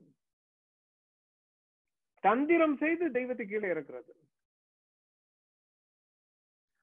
அப்போ இந்த வில்லுப்பாட்டு கல முத்துசாமி புலவர் சொல்ற இந்த போட்டி இருக்கு இல்லையா? அந்த போட்டி வந்து சாதாரண போட்டி இல்லைன்னு இப்போ உங்களுக்கு விளங்கும். விஸ்வசேகர் படிச்சதுக்கு அப்புறம். இது வில்லுப்பாட்டு முத்துசாமி புலவர் சொல்ற மாதிரி இது லட்சக்கணக்கான வருஷங்களாக வருடங்களாக இந்த மானுட சமூகத்தில் தொடர்ச்சியாக நடந்து கொண்டிருக்கிற போட்டி. சூனியக்காரர்களுக்கும் கலைஞர்களுக்கும் இடையில் நடக்கிற இந்த போட்டி இருக்கு இல்லையா? தெய்வத்தை யார் கைக்குள் வைத்திருப்பது? யாருடைய அதிகாரத்திற்குள் தெய்வம் இருப்பது அப்படிங்கிற இந்த போட்டி. கலைஞர்களின் கை கட்டுப்பாட்டிற்குள் தெய்வம் இருப்பதா? அல்லது வந்து சூனியக்காரர்களின் அல்லது மந்திரவாதிகளின் கட்டுப்பாட்டிற்குள் தெய்வம் இருப்பதா என்கின்ற இந்த கேள்வி முத்துசாமி புலவருடைய இருபத்தஞ்சு வருடம் அப்படின்னு சொல்றாங்களே அந்த இருபத்தஞ்சு வருட கேள்வி இல்ல. ரிஷிசக்னர்கிட்ட கேட்டா மனிதன் என்றைக்கு தோன்றினானோ அன்றையிலிருந்து இன்றைக்கு வரைக்கும் வந்து கொண்டிருக்கிற கேள்வி. அப்போ முத்துசாமி புலவர் திரும்ப திரும்ப சொல்றாரா? இது வந்து ஒரு லட்சம் வருடங்களாக இருக்கக்கூடிய மேடைன்னு அந்த ஒரு லட்சம் வருடங்களுக்கு முன்னாடியே சூனியக்காரர் இருக்கார். அந்த மேடை போடுறதுக்கு முன்னாடி உங்களுக்கு யார் இருந்தாங்கன்னா மந்திரவாதிகள் இருந்தாங்க. அப்ப இது வந்து ஒரு பெரிய நீண்ட காலத்தை சொல்லக்கூடிய ஒரு நிகழ்வாக இப்ப விரிவடைவதை வந்து நீங்க பார்க்க முடியும். அப்ப வந்து வில்லுப்பாட்டு நிகழ்வுங்கிறது நாம ரொம்ப சிம்பிளா அந்த ஒரு ஒரு ஊர்ல மூணு நாள் நடக்கிற கொடையில மூணு நாளும் நிகழ்த்தப்படுகிற அந்த மேடையில நிகழ்த்துற நிகழ்வுன்னு நினைச்சிட்டு இருக்கோம் இல்லையா? நிகழ்த்துதல் பெர்ஃபார்மன்ஸ் நினைச்சிட்டு இருக்கோம் இல்லையா? அதுல பாடப்படுற கதை நினைச்சிட்டு இருக்கோம் இல்லையா? அது இல்லாம இது வந்து லட்சக்கணக்கான வருஷமா வருடங்களாக தொடர்ச்சியாக இந்த வில்லுப்பாட்டு கலைஞர்களும் சூனியக்காரர்களும் தொடர்ச்சியாக போராடி கொண்டிருக்கிற முட்டி மோதி கொண்டிருக்கிற ஒரு பெரிய களமாக இப்ப காட்சி தர ஆரம்பிக்குது. இப்போ நான் மூணாவது தரவை உங்களுக்கு அறிமுகப்படுத்தணும்னு நினைக்கிறேன். இந்த மூணாவது தரவு நான் ஏற்கனவே சொன்ன மாதிரி ஒரு குக்கிராமத்துல வழங்கப்படுகிற ஒரு பழமரபு கதை. இந்த பழமரபு கதை அந்த கட்டுரை வந்து பழமரபு கதைகள் நலிந்தோரின் ஆயுதம் அப்படிங்கிற பேரில் உள்ள பழமரபு கதை. அது வந்து நான் தொகுத்த ரெண்டாயிரத்துல வெளிவந்த கடகக்காரர்களும் எதிர்கதையாடல்களும் ஒரு புத்தகத்துல அதுல ஆஹ் இருதயராஜ் என்பவர் எழுதின ஒரு கட்டுரை. அது வந்து திருநெல்வேலி பக்கத்துல பற்பநாதபுரம் சேதிங்கநல்லூர்னு ஒரு ஊர் இருக்கு. அது பக்கத்துல பற்பநாதபுரம்னு ஒரு சின்ன கிராமம். அந்த கிராமத்துல வழங்கப்படுகிற ஒரு பழமரபு கதைகள். அங்க அந்த கிராமத்துல ஒரு பெரிய கதாபாத்திரத்தை அவங்க வந்து அந்த திரும்ப திரும்ப சொல்றாங்க. என்ன கதாபாத்திரம் அப்படின்னா கட்டக்கிழவன் ஒருத்தர் இருந்தாரு முன்னாடி. அது வந்து ஒரு தாழ்த்தப்பட்ட மக்கள் மட்டுமே வசிக்கிற கிராமம். பக்கத்துல நிறைய மற்ற பிற்படுத்தப்பட்ட சாதிகள் இருக்கு. அங்க வந்து சாதிய மோதல்கள் அதிகம். அவங்க என்ன சொல்றாங்கன்னா இப்போ வந்து சாதிய மோதல்கள் இப்ப குறைஞ்சதுக்கு காரணம் ஒரு முப்பது வருஷத்துக்கு முன்னாடி இங்க கட்டக்கலவன் ஒருத்தர் இருந்தாரு எங்க ஊர்ல. அவர் வந்து மாந்திரீகம் கற்றவர். அவர் மலையாள தேசம் போய் மலையாள தேசம்னா திருநெல்வேலி பக்கம் மலையாள தேசம்னா திருவனந்தபுரம் தான். திருவனந்தபுரத்துல போய் உங்களுக்கு மாந்திரீகம் கற்றுக்கொண்டு வந்தார். மாந்திரீகம் தெரிஞ்சதுனால அவரு எங்க ஊர்கள்ல மற்ற ஆதிக்க சாதிகள் செய்யக்கூடிய அவ்வளவு அடக்குமுறைகளையும் மாந்திரீகத்தால் எதிர்கொண்டார் அப்படின்னு. அது அது சம்பந்தமான கதைகள் தான் அந்த பழமரம் கதைகள் புறம். அதுல ஒரு கதை வந்து ரொம்ப முக்கியமான கதை.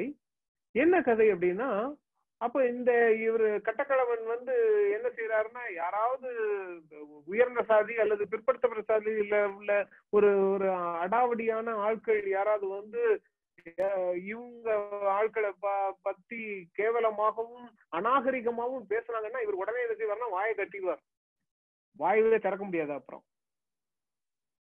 சோ அவங்களுக்கு உடல் ரீதியாக ஏதாவது ஒரு மந்திர சக்தியை போட்டு அவங்கள வந்து துன்புறுத்துறது.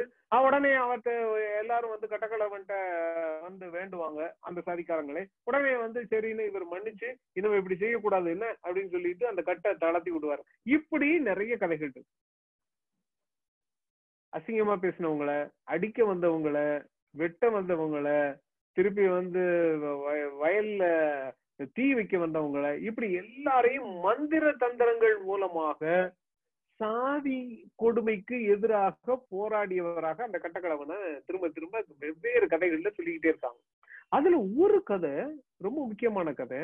அப்ப கட்டக்கிழவன் வந்து இந்த மாதிரி மந்திர தந்திரங்கள் செய்து சாதிக்கு எதிரா போராடிட்டு இருக்காரு. அவர் அவர் இருக்க வரைக்கும் ஒண்ணும் செய்ய முடியாது அப்படின்னு சொன்ன உடனே அந்த பிற்படுத்தப்பட்ட சாதி இந்த இன்னொரு உயர்ந்த சாதி பக்கத்துல உள்ள உயர்ந்த சாதி என்ன செய்யுது அப்படின்னா அப்ப இந்த மந்திரத்துக்கு தகுந்த மாதிரி நாம ஒண்ணு கொண்டு வரணும்டா அப்படின்னு அவங்க ஊர்ல வில்லுப்பாட்டு கொண்டு வந்துடலாம் அவங்க ஊர்ல கோயில் கொடைக்கு வில்லு நடத்தினாங்க.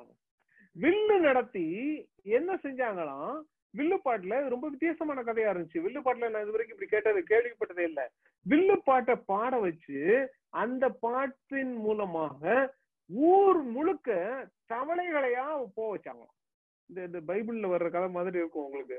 ஆனா இங்க இந்த ஊர்ல என்ன கதை சொல்றாங்க அப்படின்னா பக்கத்து ஊர்ல ஆதிக்க சாதி வந்து மந்திர தந்திரங்களால் தாழ்த்தப்பட்டவர்கள் தங்களை தற்காத்துக் கொள்கிறார்கள்னு தெரிஞ்ச உடனே வில்லு பாட்டுக்காரனை கூட்டு வந்து அவனை பாட சொல்லி அந்த பாட்டின் மூலமாக ஏன்னா வில்லுப்பாட்டுக்கு சக்தி உண்டு இல்ல கடவுளையே கூட்டு வரணும்னா தவளையை கூட்டு வர்றதுக்கு என்ன? ஆயிரக்கணக்கான லட்சக்கணக்கான தவளைகளை அந்த பற்பநாதபுரம் சேரி பகுதியில படையெடுக்க வைத்தார்கள். இதையும் கட்டக்கிழவன் என்ன பண்ணான் அப்படின்னா ஒரே மந்திரத்தால அவ்வளவு தவளைகளையும் திரும்ப அவங்க ஊருக்கே அனுப்பி வச்சதா ஒரு கதை இருக்கு.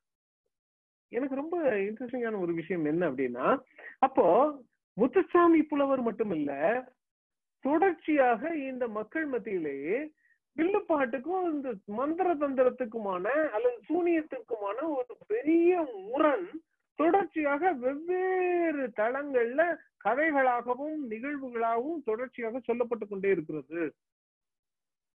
அப்ப நாம தவற விட்டது அப்படின்னு நினைக்கிறோம் இன்னைக்கு ஒரு ஐம்பது வருடம் அதனாலதான் அந்த நாட்டுப்புறவியல் ஆய்வுகள் ஆரம்பித்து எத்தனை வருடங்கள் ஆன நாம் இன்றைக்கு வந்து ஸ்டாக் டேக்கிங் மாதிரி செய்ய வேண்டிய ஒரு தேவை இருக்கிறது. அதனுடைய எதிர்காலத்தை எவ்வாறு தீர்மானிக்க போகிறோம் அப்படிங்கிற அந்த கேள்வி இருக்கிறது அப்படின்னு சொல்ற காரணம் தான் ஐம்பது ஐம்பத்தி மூன்று வருடங்களாக தொடர்ச்சியாக வில்லுப்பாட்டு பற்றியும் கணியாங்குத்து பற்றியும் நிகழ்த்து கலைகளை பற்றியும் ஆய்வு செய்திருக்கிற நாம் இந்த விஷயங்களை எவ்வாறு தவற விட்டோம் அப்படிங்கிறது ரொம்ப முக்கியமான ஒரு கேள்வியாக இருக்கிறது.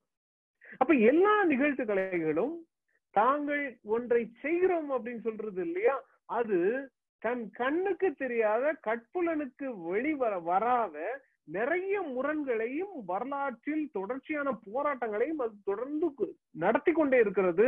அதற்கான சமூக நிகழ்வுங்கிறது வேற மாதிரி இருக்கு.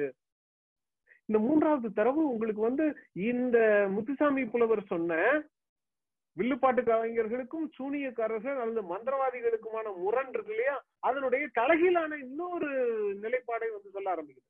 இங்க வில்லுப்பாட்டு உங்களுக்கு சாதி அடக்குமுறைக்காரர்களின் கை என்னது ஆயுதமாகவும் மந்திர தந்திரம் சாதி ஒடுக்குமுறைக்கு எதிராக கலகிறவர்களுடைய ஆயுதமாகவும் பயன்பட்டதை வந்து நம்ம பார்க்க முடியுது. இதுக்கு அடுத்தது நான் இன்னொரு மிக முக்கியமான ஒரு ஆய்வை உங்களுக்கு சொல்லணும் அப்படின்னு நினைக்கிறேன். இந்த ஆய்வு வந்து கிளாட் லெபிஸ்ட்ராஸ் அப்படின்னு சொல்லக்கூடிய ஒரு பிரெஞ்சு மானிடவியலாளருடைய ஆய்வு. இவர் வந்து ஸ்ட்ரக்சரல் ஆந்த்ரபாலஜின்னு ஒரு புத்தகம் எழுதியிருக்கிறாரு. இந்த ஸ்ட்ரக்சரல் ஆந்த்ரபாலஜி தான் ரொம்ப முக்கியமான புத்தகம். மானிடவியல்ல அது மானிடவியலையே இன்னொரு தனி பிரிவை உருவாக்கியவர்ல மிக முக்கியமானவர் லெவிஸ்ட்ராஸ் லெவிஸ்ட்ராஸ் பேர் நிறைய பேர் கேள்விப்பட்டிருப்போம். நிறைய பேர் கேட்காதவங்க எல்லாம் இந்த இந்த புத்தகம் ரொம்ப முக்கியமான புத்தகம். ஸ்ட்ரக்சரல் ஆந்த்ரோபாலஜிங்கிற புத்தகம். இது வந்து பேசிக் புக் பப்ளிஷர்ஸ் ஆயிரத்தி தொள்ளாயிரத்தி அறுபத்தி மூணுல வெளிவந்த புத்தகம். இதுல ஒரு கட்டுரை ரொம்ப முக்கியமான கட்டுரை இந்த சாஸ்திரர் அண்ட் மேஜிக் அண்ட் இஸ் மேஜிக்னு ஒரு கட்டுரை. சூனிய காரணம் அவனது மந்திரமும் அப்படிங்கிற ஒரு கட்டுரை. இந்த கட்டுரையில ரொம்ப தெளிவா மந்திரவாதங்கள் பற்றி பழங்குடியின மக்கள் என்ன மாதிரியான யோசனைகளை வைத்திருக்கிறார்கள்? அப்போ மந்திர தந்திரங்களை பற்றி அவர்கள் எவ்வாறு யோசிக்கிறார்கள் அப்படின்னு கேட்கும்போது ரொம்ப தெளிவாக நிறைய கள ஆய்வு தரவுகளை வைத்துக்கொண்டு லெவிஸ்ட்ரஸ் இந்த கட்டுரையை என்னவாக யோசிக்கிறார் அப்படின்னு கேட்டா மந்திரவாதம்ங்கிறது மூன்று மிக முக்கியமான அபிப்பிராயங்களால் செய்யப்பட்டது அப்படின்னு சொன்னார் மந்திர தந்திரம்ங்கிறது மூன்று மிக முக்கியமான அபிப்பிராயங்களால் செய்யப்பட்டது. ஒண்ணு சூனியக்காரனின் அபிப்பிராயம் அல்லது மந்திரவாதியினுடைய அபிப்பிராயம். இங்க சார்சலர் அப்படிங்கறத நான் சூனியக்காரன் சொல்றேன். அவரை வந்து நீங்க மந்திரவாதின்னு சொல்லிக்கலாம். அந்த மந்திரவாதியினுடைய பார்வை அந்த மந்திரவாதி யாராவது ஒருத்தருக்கு இவர் இவருக்கு சுனிய வச்சுட்டாங்க அல்லது இவங்க குடும்பத்துக்கு சுனிய வச்சு பாதிக்கப்பட்டவர்னு ஒருத்தர் இருப்பார் இல்லையா? இந்த அஃபெக்டர் விக்டிம் அவருடைய அபிப்பிராயம் இன்னொன்னு இதை சுத்தி இருந்து வேடிக்கை பார்க்கிற மக்களுடைய அபிப்பிராயம். இந்த மூன்று பேருடைய அபிப்பிராயத்தில இருந்துதான் மந்திரவாதம் பற்றியான ஒரு ஒட்டுமொத்தமான அபிப்பிராயம் உருவாக ஆரம்பிக்குது அப்படின்னு விஸ்வாஸ் பேச ஆரம்பிக்கிறார் அப்ப மந்திரவாதம்ங்கிறது தனியான ஒரு யோசனை இல்ல அதுல மூன்று விதவிதமான யோசனைகள் கலக்க ஆரம்பிக்கின்றன. ஒன்று மந்திரவாதியின் யோசனை இன்னொன்று நோயாளியின் யோசனை இன்னொன்று மக்களின் அதை வேடிக்கை பார்த்து கொண்டிருக்கிற மக்களின் யோசனை. அப்ப மந்திரவாதி தொடர்ச்சியாக என்ன செய்ய ஆரம்பிக்கிறார் அப்படின்னா தன்னை வந்து ஒரு மந்திரவாதியாக இங்கே காட்டுவதற்கு அவர் வந்து முயற்சி செய்வதே இல்லை. அவர் வந்து உங்களை வந்து உங்களுக்கு அதாவது பாதிக்கப்பட்டவருக்கு நல்லது செய்ய வந்தவராகவே தொடர்ச்சியாக தன்னை காட்டிக்கிட்டே இருப்பார். அப்ப இந்த பார்வையில அவர் வந்து மந்திரவாதி என்ன செய்ய ஆரம்பிக்கிறார் அப்படின்னா தன்னை தனது செயல்பாடு தனது மந்திர தந்திரங்கள் இதையெல்லாம் ஒரு நிகழ்த்துதலாக வெளியே ஒரு ஒரு டிராமா மாதிரி ஒரு ஒரு மைம் மாதிரி செய்ய ஆரம்பிப்பார். இத பாக்குற நோயாளி ஒரு ஒரு ஒரு விதமான உளவியல் காரணங்களுக்காக உளவியல் காரணங்களினால் அதுல வந்து ஒரு பெரிய சமாதானத்தையும் ஒரு சாந்தத்தையும் அடைய ஆரம்பிக்கிறார் அப்படிங்கிறது லெவிஸ்ட்ராசனுடைய இந்த ஆய்வு. ஆனா அந்த ஆய்வு நிறைய இன்னைக்கு வந்து ஏகப்பட்ட கேள்விகளை உடையது. ஆனா நான் லெவிஸ்ட்ராஸுக்கு இருந்து எடுக்க எடுத்துக்கொள்ள விரும்புவது என்ன அப்படின்னா மந்திரவாதம்ங்கிறது it it is a complex perception அப்படின்னு சொல்றாரு. அபிப்பிராயங்களின் குழுமம் அப்படின்னு சொல்றது. அதுல ஒரு அபிப்பிராயம் இல்ல. மந்திரவாதம் பத்தி பேச ஆரம்பிச்சீங்கன்னா அதுல ஒரு ஒரு அபிப்பிராயம் இல்ல. மக்களுடைய அபிப்பிராயம் வேறு மாதிரியாக இருக்கிறது. அந்த பாதிக்கப்பட்டவனின் அபிப்பிராயம் வேறு மாதிரியாக இருக்கிறது. அந்த மந்திரத்தை செய்யக்கூடியவனின் அபிப்பிராயம் வேறு மாதிரியாக இருக்கிறது. அப்ப இந்த மந்திரவாதம் அப்படிங்கிறது லெவிஸ்டாஸ் பொறுத்தளவுல அது ஒரு பெரிய தொழில்நுட்பம் அப்படின்னு யோசிக்க வேண்டியிருக்கு. இன்னைக்கு எப்படி வந்து வில்லுப்பாட்டு மாதிரியான கலைகள் வந்து ஒரு பெரிய தொழில்நுட்பம் அதற்கு முறைகள் இருக்கு அதுக்கு நிறைய வரையறைகள் இருக்கு அதுக்கு ஒரு ஒரு ஒரு ஒழுங்கமைப்பு இருக்கு அப்படின்னு யோசிக்கிறோமோ அதே மாதிரி இந்த கலைகள் இந்த கலைஞர்கள் எதிரே எதிராளியாக சித்தரிக்கக்கூடிய மந்திரவாதம் இருக்கு இல்லையா? அந்த மந்திரவாதம் வந்து வெறுமன மூட நம்பிக்கை இல்லை. அது மூட நம்பிக்கையாவே இருந்தாலும் அதுவும் ஒரு பெரிய அமைப்பாக செயல்பட்டு கொண்டிருக்கிறது. அதுவும் ஒரு பெரிய தொகுப்பாக செயல்பட்டு கொண்டிருக்கிறது அப்படின்னு அர்த்தம். அப்ப நாம எதிர்கொள்வது என்ன அப்படிங்கிறது இப்ப லெவிஸ்ட்ராஸுடைய யோசனை வந்து நமக்கு எதுக்கு தேவை அப்படிங்கிறதுன்னு கேட்டா நாம் மந்திரவாதம் அப்படிங்கிற ஒரு விஷயத்தை எதிர்கொள்ளும் போது நாம் கலைங்கிற ஒரு விஷயத்தை ஏற்கனவே வைத்திருக்கிறோம். அதற்கு எதிராக மந்திரவாதம் அப்படிங்கிற ஒரு விஷயம் வரும்போது நாம் இப்பொழுது எதை எதிர்கொள்கிறோம் என்றால் இரண்டு தனித்தனியான தொழில்நுட்பங்களை எதிர்கொள்ள ஆரம்பிக்கிறோம். கலையும் சரி மந்திரவாதமும் சரி இரண்டு தனித்தனியான தொழில்நுட்பங்கள் இந்த தொழில்நுட்பங்கள் ஒரே வேலையை செய்வதற்காக போட்டி போட்டுக் கொண்டிருக்கின்றன. என்ன வேலைன்னா நமக்கு மனிதனுக்கு மீறிய அமானுஷ்யமான சக்திகளை கட்டுப்படுத்துகிற உத்தரவாதத்தை ரெண்டுமே அளித்துக் கொண்டே இருக்கின்றன. வில்லுப்பாட்டு சரி அதாவது நிகழ்த்து கலைகள்ல சடங்கு சார்ந்த நிகழ்வுகளைகளும் சரி மந்திரவாதமும் சரி இரண்டும் ஒரே வேலையை செய்வதாக சொல்லிக் கொண்டிருக்கின்றன. என்ன வேலை என்றால் அமானுஷ்ய சக்திகளை கட்டுப்படுத்துவது. மனிதனுக்கு சக்திக்கு மீறிய விஷயங்களை செய்வது. ஆனா ரெண்டுமே வேறு வேறான தொழில்நுட்பங்களை கொண்டு இயங்கி கொண்டிருக்கின்றன அப்படிங்கிறது தான் ரொம்ப முக்கியம். இதுல உங்களுக்கு நாம வழக்காறுகளை பத்தியான இதுவரைக்கும் வைத்திருந்த பார்வை எவ்வளவு சின்ன பார்வை அப்படிங்கிறத நாம மறுபரிசீலனை செய்ய வேண்டிய ஒரு பெரிய இக்கட்டான ஒரு ஒரு சிக்கலான கட்டத்திற்கு வந்து சேர்ந்திருப்பதை நீங்க இப்ப புரிஞ்சுக்க முடியும். என்ன சிக்கலான விஷயங்களை வந்து சேர்ந்திருக்கோம் அப்படின்னு கேட்டா வழக்காறுகளை பற்றி நாம வந்து ரொம்ப பெருசா திரும்ப திரும்ப என்ன சொல்லிட்டு இருக்கோம் அப்படின்னு கேட்டா பணுவல் நிகழ்த்துதல் சூழல். இந்த மூன்று வார்த்தையை தாண்டி வழக்காறுகளை பற்றியான ஆய்வுகள் வேற எங்கேயுமே போகாது. வழக்காறுல அதனுடைய பணுவல்னா என்ன? அந்த பணுவல் எவ்வாறு நிகழ்த்தப்படுகிறது? அந்த நிகழ்த்தப்படுகிற சூழல் என்ன? இது மூணும் யார் சரியாக சேகரிக்கிறார்களோ இந்த மூன்றையும் யார் சரியாக அணுகுகிறார்களோ அது வந்து ஒரு பண்பாட்டு ஆய்வாக நாம் தொடர்ந்து சொல்லிக்கொண்டே இருக்கிறோம். இதுலதான் இந்த சூழலையும் நிகழ்த்துதலையும் இந்த பணுவலையும் மட்டுமே வைத்து கொண்டு யோசிக்க ஆரம்பித்தால் சாதாரணமா முத்துசாமி புலவர் மாதிரியானவர்கள் சொல்கிற அல்லது ரொம்ப எளிதாக ஒரு கிராமத்துல சொல்லிட்டு இருக்கிற பழமரபு கதைகள்ல கட்டக்கடவன்கிறவன் செய்த விஷயங்கள்னு சொல்ற அந்த விஷயங்களை கூட நாம வந்து அணுக முடியாதவர்களாக தூரத்தில் நின்று கொண்டு இருக்கிறோம் அப்படிங்கிறது ரொம்ப முக்கியம். அப்ப சூழல்ங்கிறது அந்த வார்த்தை நாம் வைத்திருக்கிற வார்த்தை என்ன அர்த்தத்தை சொல்லுகிறது அப்படின்னா ஒரு சின்ன காலத்தையும் சின்ன இடத்தையும் நமக்கு காட்டிக்கொண்டே இருக்கிறது. மேடை. அல்லது அந்த வட்டாரம் அந்த அந்த மைதானம் அல்லது அந்த ஊர். இதை தவிர நாம ஒரு பெரிய சூழல்னு யோசிக்கிறதே இல்லை. ஆனா நிகழ்வு அப்படின்னு யோசிக்க வேண்டிய தேவை ஏன் ஏற்படுது? அதனாலதான் வில்லுப்பாட்டுங்கிறத நிகழ்த்துதல் அல்லது எந்த ஒரு கலை வடிவத்தையும் நிகழ்த்துதல் அப்படின்னு யோசிக்கும் போது நாம் அதனுடைய வரலாற்று தன்மை அப்படின்னு இருக்கு இல்லையா? அதனுடைய நீண்ட நெடிய கால தொடர்ச்சி இருக்கு இல்லையா? அதை வந்து ரொம்ப சுருக்கிடுறோம். அதை நிகழ்காலத்திற்குள் சுருக்கி அடக்கி விடுகிறோம் அப்படிங்கிறத நாம வந்து மறுபரிசீலனை செய்ய வேண்டிய ஒரு மிக முக்கியமான தேவை இருக்கிறது. அப்ப நாம வந்து நாட்டுப்புறவியல திரும்ப திரும்ப சொல்லுகிற அந்த கருத்தாக்கம் இருக்கு இல்லையா? நிகழ்த்துதல் அப்படின்னா என்ன? பணுவல் அப்படின்னா என்ன? சூழல் அப்படிங்கிற என்ன? இதை வந்து மறுபரிசீலனை செய்வது எவ்வாறு இருக்க முடியும் அப்படிங்கிறது தான் நம்மளுடைய மிக முக்கியமான ஒரு விவாதம். இந்த விவாதத்துல தான் நான் எதை உங்களுக்கு முன்மொழியலாம் அப்படின்னு நினைக்கிறேன் அப்படின்னு கேட்டா மூன்று விஷயங்களை முன்மொழியலாம் அப்படின்னு நினைக்கிறேன். இரண்டு விஷயங்களை. நாம் இதுவரைக்கும் பெர்ஃபார்மன்ஸ் அப்படிங்கிற வார்த்தையை எவ்வளவு தூரம் பயன்படுத்தி வந்திருக்கிறோம் எவ்வளவு தூரம் திரும்ப திரும்ப பேசி வந்திருக்கிறோம் அப்படிங்கிறது தெரியும்.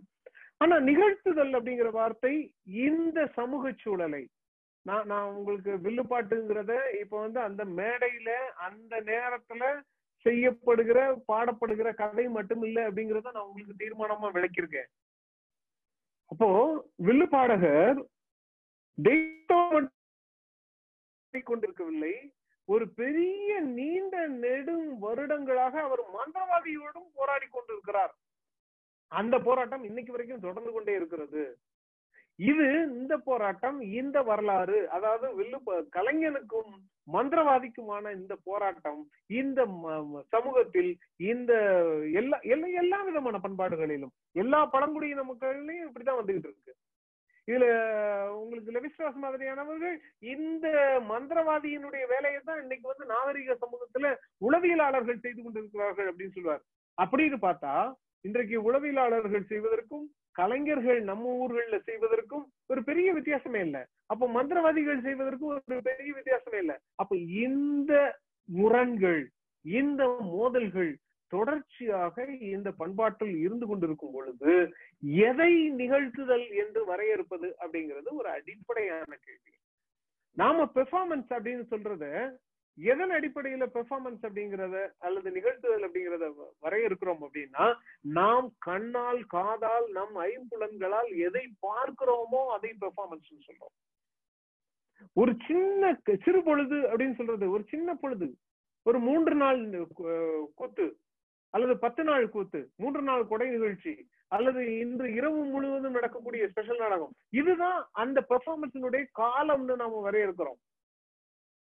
துறை தமிழ்ல திணை கோட்பாட்டுல துறைன்னு ஒண்ணு சொல்வீங்களா எந்த இடத்துல எந்த ஊர்ல இந்த கோயில் கொடைக்காக அல்லது இந்த ஊர் திருவிழாக்காக அல்லது இந்த காதுகுத்துக்காக அல்லது கல்யாணத்துக்காக அல்லது கர்மாதிக்காக இப்படி எந்த நேரம் இதைத்தான் நாம வந்து திரும்ப திரும்ப சூழல் பெர்ஃபார்மன்ஸ் சொல்லிக்கிட்டே இருக்கோம்.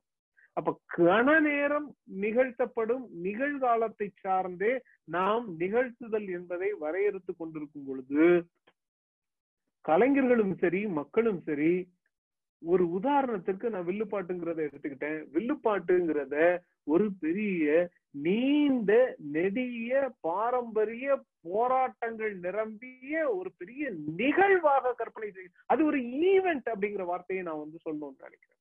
அது ஒரு நிகழ்வு அப்படின்னு.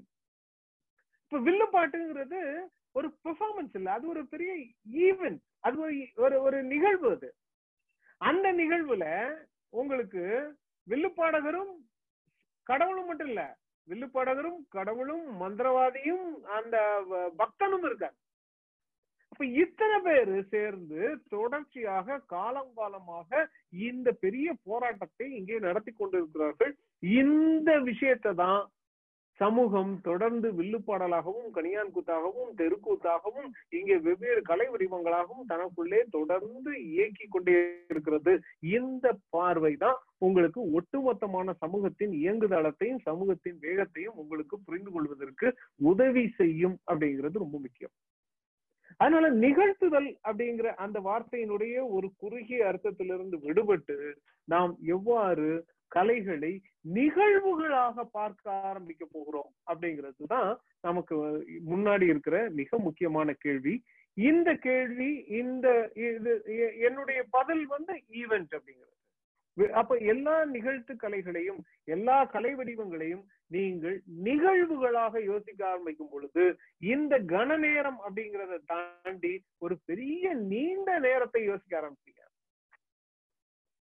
ஒரு மேடையில ஏறிட்டு முத்துசாமி புலவர் இது ஒன்றரை லட்சம் வருஷமா அந்த மேடை இருக்குன்னு சொல்றாரு இல்லையா? அப்ப அவர் இன்னைக்கு உள்ள மேடையில ஏறல. ஒன்றரை லட்சம் வருஷத்துக்கு முன்னாடி போட்ட மேடையில இன்னைக்கு ஏறிட்டு இருக்காரு. அப்ப காலத்தை நீ விரித்தல் அப்படின்றது இல்லையா?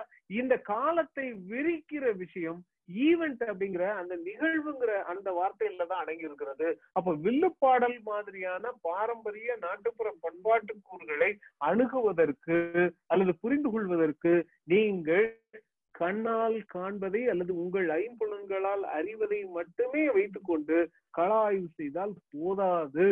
அதை ஒரு பெரிய நிகழ்வாக நீங்கள் கருதி அணுக வேண்டும் என்பதுதான் இந்த உரையினுடைய சாராம்சம். இந்த விஷயத்தோடு இந்த உரையை முடித்துக் கொள்ளலாம் என்று நினைக்கிறேன். ஏறக்குறைய நிறைய நேரம் நான் பேசிட்டேன் ஆனா உங்களுக்கு இந்த விஷயத்தை சுருக்கமாக இதுக்கு மேல சுருக்கமா எப்படி சொல்றதுன்னு எனக்கு தெரியல. ஆக இவ்வளவு விஷயங்களையும் பொறுமையோடு கேட்ட உங்கள் அத்தனை பேருக்கும் எனது நன்றி. இந்த வாய்ப்பை வழங்கிய அமெரிக்கன் கல்லூரி நிர்வாகத்திற்கும் தமிழ் துறைக்கும் எனது நன்றியினை தெரிவித்துக் கொள்கிறேன்.